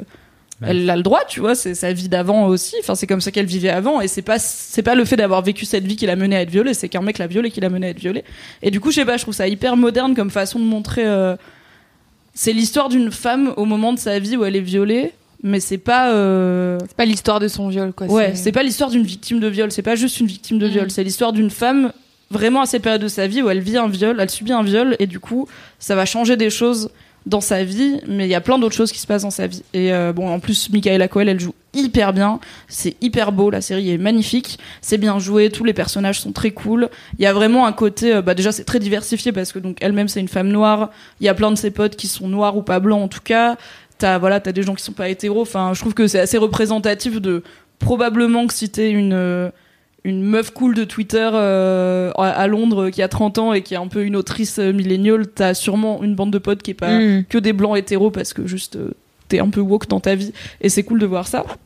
Et c'est très joli, c'est très, enfin la musique est top et tout, mais je trouve que c'est une vision du d'un personnage féminin qui vient viol que j'avais pas trop vu avant. Oui, c'est assez rare, j'allais dire Ouais. franchement entre enfin moi j'ai vu pas mal de séries notamment genre Sweet Vicious, euh, bah Unbelievable, j'ai regardé aussi il y a pas si longtemps que ça et c'est vrai que souvent c'est des meufs qui sont détruites clairement enfin Mm. par rapport à plein d'aspects, enfin c'est hyper compliqué pour elles de se reconstruire et de de passer à autre chose et de enfin elles peuvent pas occulter cette partie-là de leur vie et euh, ouais, je pense que ça peut être ça me donne m'a trop donné envie en tout Ah cas, ouais, moi aussi. voir. hein. Franchement, c'est très très bien. Et euh, de ce que j'ai lu, donc moi j'ai pas pu voir les épisodes avant qu'ils sortent, euh, mais je les regarde toutes les semaines du coup sur OCS. Mais il y a des critiques qui les ont tous vus parce qu'ils ont eu les saisons en avance. Et euh, alors je me suis rien spoilé, mais apparemment c'est très bien jusqu'à la fin quoi. J'ai vu pas mal d'articles genre le final de I May Destroy You. Euh, Enfin, c'est la dernière pièce du puzzle qui s'assemble parfaitement et Trop bien. Euh, je pense Trop que bien. ça va, ça va être bien jusqu'à la fin. Du coup, voilà, c'est pas la reco la plus, euh, c'est moins marrant que Glee, mais euh, en vrai, c'est très intéressant et je pense que, enfin, ça fait partie des séries qui peuvent être intéressantes à regarder avec quelqu'un qui est pas trop versé dans le féminisme, la culture du viol et tout. Pour euh, aussi générer des discussions, je pense que ça Mm. peut être cool de. À la fois, tu vois une meuf qui, bah voilà, moi je me dis cette meuf, elle me ressemble et tout. Et je me reconnais un peu dans sa façon de réagir, mais je sais que quand j'en parle par exemple à mon mec, bah du coup ça me permet d'ouvrir plein de discussions sur euh, bah, la perception du viol par la société, comment tu t'en remets, comment chaque personne a des façons à elle de gérer le truc et tout. Et, euh, et voilà. c'est peut-être moins frontal quoi que les trucs un peu euh, oui, après, je sais que du coup, j'en ai fait un article sur Mademoiselle et il y a une, il y a une Mademoiselle sur le forum qui a commenté euh, J'espère qu'il n'y a pas des scènes de viol montrées euh, très très frontalement comme dans Game of Thrones. Donc je lui ai dit, et je le dis ici, c'est pas des scènes de viol aussi esthétisées que dans Game of Thrones où vraiment euh, c'était un peu des fois Oui, du viol pour choquer, tu vois. Mais donc le. Pour l'instant, le viol que l'héroïne a subi, on le voit pas puisqu'on voit que cette image floue du mec euh, au-dessus d'elle. Mais il y a des viols et des violences sexuelles qui sont montrés de, fa- qui sont montrés de façon un peu plus euh, visible euh, dans la série, euh, parce que juste ça se passe dans une chambre, deux personnes commencent à coucher ensemble et l'un des deux fait un truc qui est pas correct et qui respecte pas le consentement. Donc si vous êtes vraiment hyper hyper sensible sur je veux pas avoir d'actes de violence sexuelle et je veux pas avoir aussi les personnages qui du coup bah sont traumas par ça et qui tu vois enfin Mm. je sais pas qui tremblent qui sont pas bien et tout bah malheureusement euh, I May Destroy You ça risque d'être un peu trop frontal pour vous Euh, mais je trouve pas que c'est une esthétique euh, je trouve pas que c'est abusé quoi j'ai pas l'impression que c'est du que genre ils se sont dit ok on va mettre du viol parce que c'est Oui, c'est pas des images gratuites, tout, euh, voilà. oui, il y a Après, rien de ouais. enfin tu vois même pas un, un pénis tu vois tu vois je pense euh, Ouais, si c'est la thématique, ouais, t'as besoin. voilà, c'est une série sur le viol, par, c'est le euh, thème, donc ouais, bah, c'est une série euh, qui montre aussi le viol euh, sous plein de formes, mais euh, pas de façon un peu euh, trash, mais juste euh, de façon un peu comme ça arrive dans la vie, c'est-à-dire euh, réaliste quoi. des fois t'es dans une chambre euh, lumière allumée avec quelqu'un que tu connais bien et malheureusement ça arrive quand même. Donc Ouais, euh, voilà, si vous êtes très très sensible à ça, peut-être ce sera pas pour vous, mais sinon euh, c'est une très bonne série que je recommande. Ça m'a trop donné envie, Ah Mimi. moi aussi. De ouf. Je vais essayer de convaincre mon mec de regarder ça. De ouf, ça va être. Alors, il va être ravi. Déjà, quand j'avais fait regarder Unbelievable, il était là. Bon, d'accord. Il avait bien aimé finalement. Voilà. Voilà, t'as un exemple pour lui dire? Exactement. Et toi, Bah, Alix merci beaucoup Mimi. Euh, non, mais moi, moi, vous savez quoi Je vais garder mon gros kiff pour la prochaine fois. Mais quoi? Non. Non mais les gars, ça fait une deux heures une, genre vraiment. Alix a envie d'être en vacances, mais t'as raison chaton. Non mais enfin, je peux. Bon allez, je vous fais mon kiff euh, vite fait. euh. Du coup, hein, mon kiff, c'est euh, c'est un truc que je pensais jamais kiffer de ma vie. J'adore, ça- Oh c'est le meilleur là. teaser. T'es la meilleure meuf. Là, Est-ce je suis que pendue c'est- à tes lèvres. Et voilà, c'est terminé pour aujourd'hui. Non, je rigole. Rendez-vous dans trois semaines pour. Est-ce que c'est manger des tartes aux épinards tous les non, jours? c'est euh, non, ça, Ça ça- le fait. c'est euh, la constance. Alix Martino, T'as tu as failli nous changé. priver de ce choc. La constance. Est-ce que La c'est une petite constance- étape de la vie? Ouais, un peu, ouais. En mode, euh, je sais pas, genre j'ai eu une sorte de déclic, euh, mais aussi avec tout ce qui s'est passé cette année. Enfin, on a vécu un peu un truc Comme chelou. Euh, bah, je sais pas, mais enfin, tu vois des trucs perso. euh, Non, je rigole. Le, le remaniement. Le remaniement, par exemple. Le départ de Castaner, c'était toujours. Ouais, c'est ça. À un moment, euh, genre j'étais un peu L'accent de malade Jean et tout. Castex et tout, j'ai du mal encore. Fais pas d'accent shaming dans LMK, ok et aussi, Sauf- on va arrêter d'interrompre Alix parce après avoir insulté les. Bretons dans Elle son a dit 60, nouvelle nouvelle au début, là. Et donc, euh, donc voilà. Et en fait, euh, ouais, j'ai une sorte de petit déclic où euh, je me suis dit, euh, vas-y, je vais m'occuper de de moi-même. Et euh, pendant le confinement, et donc j'ai commencé et tout. Et puis ma réflexion elle allait super loin parce que euh, finalement, bah, euh, j'ai commencé à faire un truc de développement personnel là, comme j'en ai déjà parlé dans l'MK. Euh, après, euh, je suis allée voir une nutritionniste pour dire, bah voilà, j'ai envie de manger mieux et tout. j'ai envie d'être en bonne santé, nan, nan. Euh, j'ai commencé à faire du sport. Donc en fait, j'ai une sorte de routine du qui s'installe et je vais faire du théâtre. Euh, mais non, mais j'ai une sorte de routine qui s'installe et en fait, je suis ultra méfiante envers moi-même parce que je me connais par cœur. Euh, je sais que je suis euh, la femme la moins constante qui existe au monde. Euh, donc c'est-à-dire que je vais faire un truc à fond. Et d'un coup, je vais être là, Hum, j'ai la flemme maintenant, donc je vais arrêter complètement. Et, et surtout, ça, ça, ça me prend souvent euh, parce que j'ai des périodes de, euh, je suis ultra heureuse l'été. Et l'hiver, moi, ça me déprime genre de fou, tu vois. Genre, j'ai le, j'ai le syndrome vraiment, je supporte pas quand il fait pas jour, quand il fait pas chaud. Enfin voilà, moi, je suis une meuf Ah ouais, de l'été, tu vois. t'es- ouais. L'hivérophobe. Et ouais, je suis hivérophobe de fou. Et euh, du coup, dès que ça commence à s'assombrir, je sais que je perds mes bonnes habitudes et tout. Donc j'ai vraiment hâte de voir. C'est pour ça que je le dis dans l'MK aussi, parce que je me dis. Tu Ça te te mets la une petite pression à pression. je me toi-même. mets une petite pression à moi-même parce que là, vraiment, je me lève à 7 heures le matin. Je pars à 8h30 pour aller au taf. Donc ça veut dire j'ai une heure et demie où je me lève, j'écris trois pages sur mon carnet. Ensuite, je fais euh, entre 15 et 20 minutes de sport. Ensuite, je me lave. Ensuite, euh, je vais prendre un petit déj complet avec des fruits. Oh my god. Ah non, mais franchement, j'ai champ. Et, Mais du et en coup, fait, la phobie des fruits, ça va le matin? Euh, non, mais c'est des pamplemousses, ça va. Ah. C'est le fruit le J'aimerais plus déprimant comprendre cette du théorie de- Quoi, C'est le un meilleur fruit, fruit. il est amer. Non, mais c'est trop bon le pamplemousse, genre on t'a vraiment. fait un bonbon, mais pas bon. Non, mais quoi? Mais c'est trop bon, justement, c'est un petit peu acide. Non, parce que moi, c'est des. Pardon, c'est pas des pamplemousses, c'est des pomelos. Euh, donc c'est un peu acide et en même temps amer, et je mets une petite couche de sucre dessus, et je suis là. Miam, miam, miam. J'adore. Et donc, euh, donc voilà, et je sais pas, j'ai une sorte de petite routine le matin, et je suis trop fière de moi, mais vraiment tellement fière, je m'impressionne de fou. Et genre, je suis là, attends, ça fait genre trois mois que je fais ça là, genre vraiment, ça fait trois mois que je suis constante. Trop cool. Mais waouh Et je me kiffe Wow. trop et tout. Genre, je suis là, bravo moi. Et je me fais des petits bisous et tout. Et euh, Bisous sur le biceps. Elle embrasse le pomelo. non, mais même, et je vois genre grave des changements. Par exemple, je fais un nouveau tatouage.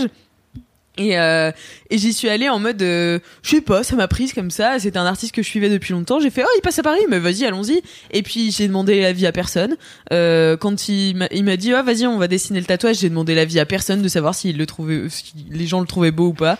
D'habitude, je me pose mille questions, genre, est-ce que les autres vont aimer et tout. Je suis là, moi j'adore, donc euh, vas-y, t'as tous les mois sur le bras. Mais t'as changé d'avis, tu devais le faire de l'autre côté à la base. Oui, je devais le faire à droite et finalement je l'ai fait à gauche, Mm. mais je l'ai pareil pas dit à personne. Bel exemple de Regarde-moi constance. cet esprit libre. Ah ouais, non mais vraiment, j'ai l'impression d'être une femme nouvelle quoi. Ah là là, Et, quelle euh, spontanéité. Et ouais, je sais pas la constance, moi qui pensais être une meuf. Bon après, je suis vraiment pas une meuf de la routine, hein, vraiment, ça me m'angoisse euh, et je déteste ça en fait.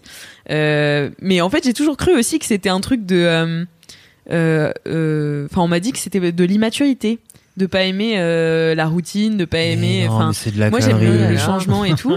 Et en fait, j'ai grave parlé avec ma tante l'autre jour et on a parlé pendant deux heures au téléphone. C'était une conversation ultra intéressante et elle me disait bah moi c'est pareil, tu vois, genre bah moi il y a un moment je me lasse de tout, tu vois. Donc euh, mais maintenant je le sais, donc euh, voilà, je sais comment l'appréhender, je sais comment changer les choses et tout. Et c'est, enfin je me dis waouh bah en fait c'est ma vie maintenant. Je vais être constante tout en changeant tout le temps. Trop Voilà. constante dans ta non mais constante dans le changement, mais Constante oui. dans le Les changement. gens qui, qui pour, pour quelques raisons. mais- Non mais tu vois, mais euh, arrêtez en fait de me déprimer à me dire mais en fait il y a rien, il y a rien qui me plaira pour toujours et tout. Mais tant pis, tu vois. c'est Très pas Une fois que tu sais que t'es comme ça, c'est tu pars Oui. du principe que c'est pas grave et que Ouais, que pas c'est pas moins grave bien et que que- des routines. et- Faut chercher de- des de- trucs qui te plaisent et tu vas en changer tout le temps. En fait, Ouais, c'est pas grave, c'est ça ton aventure, quoi. Ouais, c'est ça. Et du coup, Si les gens ils euh, disent que t'es ouais. immature, tu leur dis ben vous êtes des gros des gros boulots, c'est c'est tout quoi. Une preuve de maturité. Je suis peut-être immature, mais bolos. vous êtes bien chiant vous quoi. L'homme le plus mature de France a un conseil pour toi.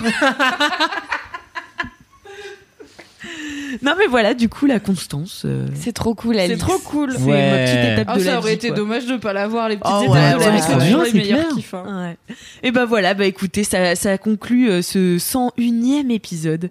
Euh, Merci à tous d'être restés jusqu'au bout de cette longue émission. Euh, et si vous avez aimé ce podcast, n'hésitez pas à en parler aux gens autour de vous, de les convaincre de commencer LMK.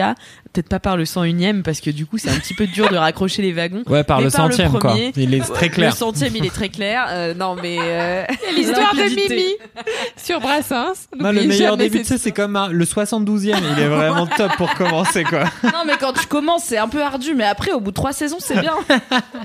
Non, mais parlez-en autour de vous. Voilà, euh, ça, c'est un podcast sympa, convivial. euh, C'est une grande famille. Je donc pense on- que les gens le savent s'ils en sont parlez- sur ouais. le épisode. À Non, mais voilà, on cherche à agrandir la famille, quoi. Donc, À vos euh, députés, à vos- à vos, à vos, à votre, maman. adjointe. Non, et du coup, pour info, on va tous dire bonnes vacances à Alix. Oui Car Alix part en vacances. Mais je vous rassure, parce qu'on l'a évoqué quelques ça, fois dans j'ai cet oublié épisode, Non, je rigole. LMK ne s'arrête pas. LMK Vous aurez des LMK pas. toutes les semaines de cet été. Juste, il y en aura où il y aura pas Alix parce qu'elle sera en vacances. Et tout comme là, il y en a pas parce qu'il y en a où il y a pas Kalindi parce qu'elle est pas là. Et ben, c'est pas grave, mais il y aura LMK.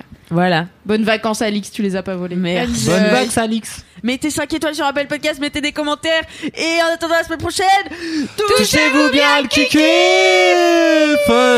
Don't use the kikif. uh, it is very good. Avec de l'écho. With the Gwyneth Paltrow.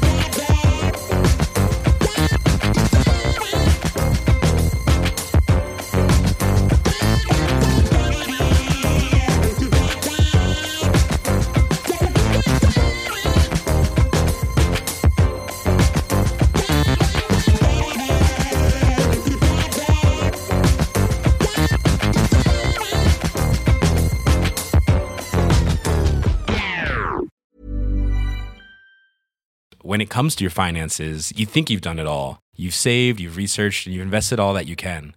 Now it's time to take those investments to the next level by using the brand behind every great investor, Yahoo Finance. As America's number one finance destination, Yahoo Finance has everything you need, whether you're a seasoned trader or just dipping your toes into the market.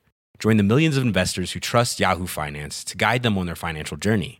For comprehensive financial news and analysis, visit yahoofinance.com, the number one financial destination, yahoofinance.com.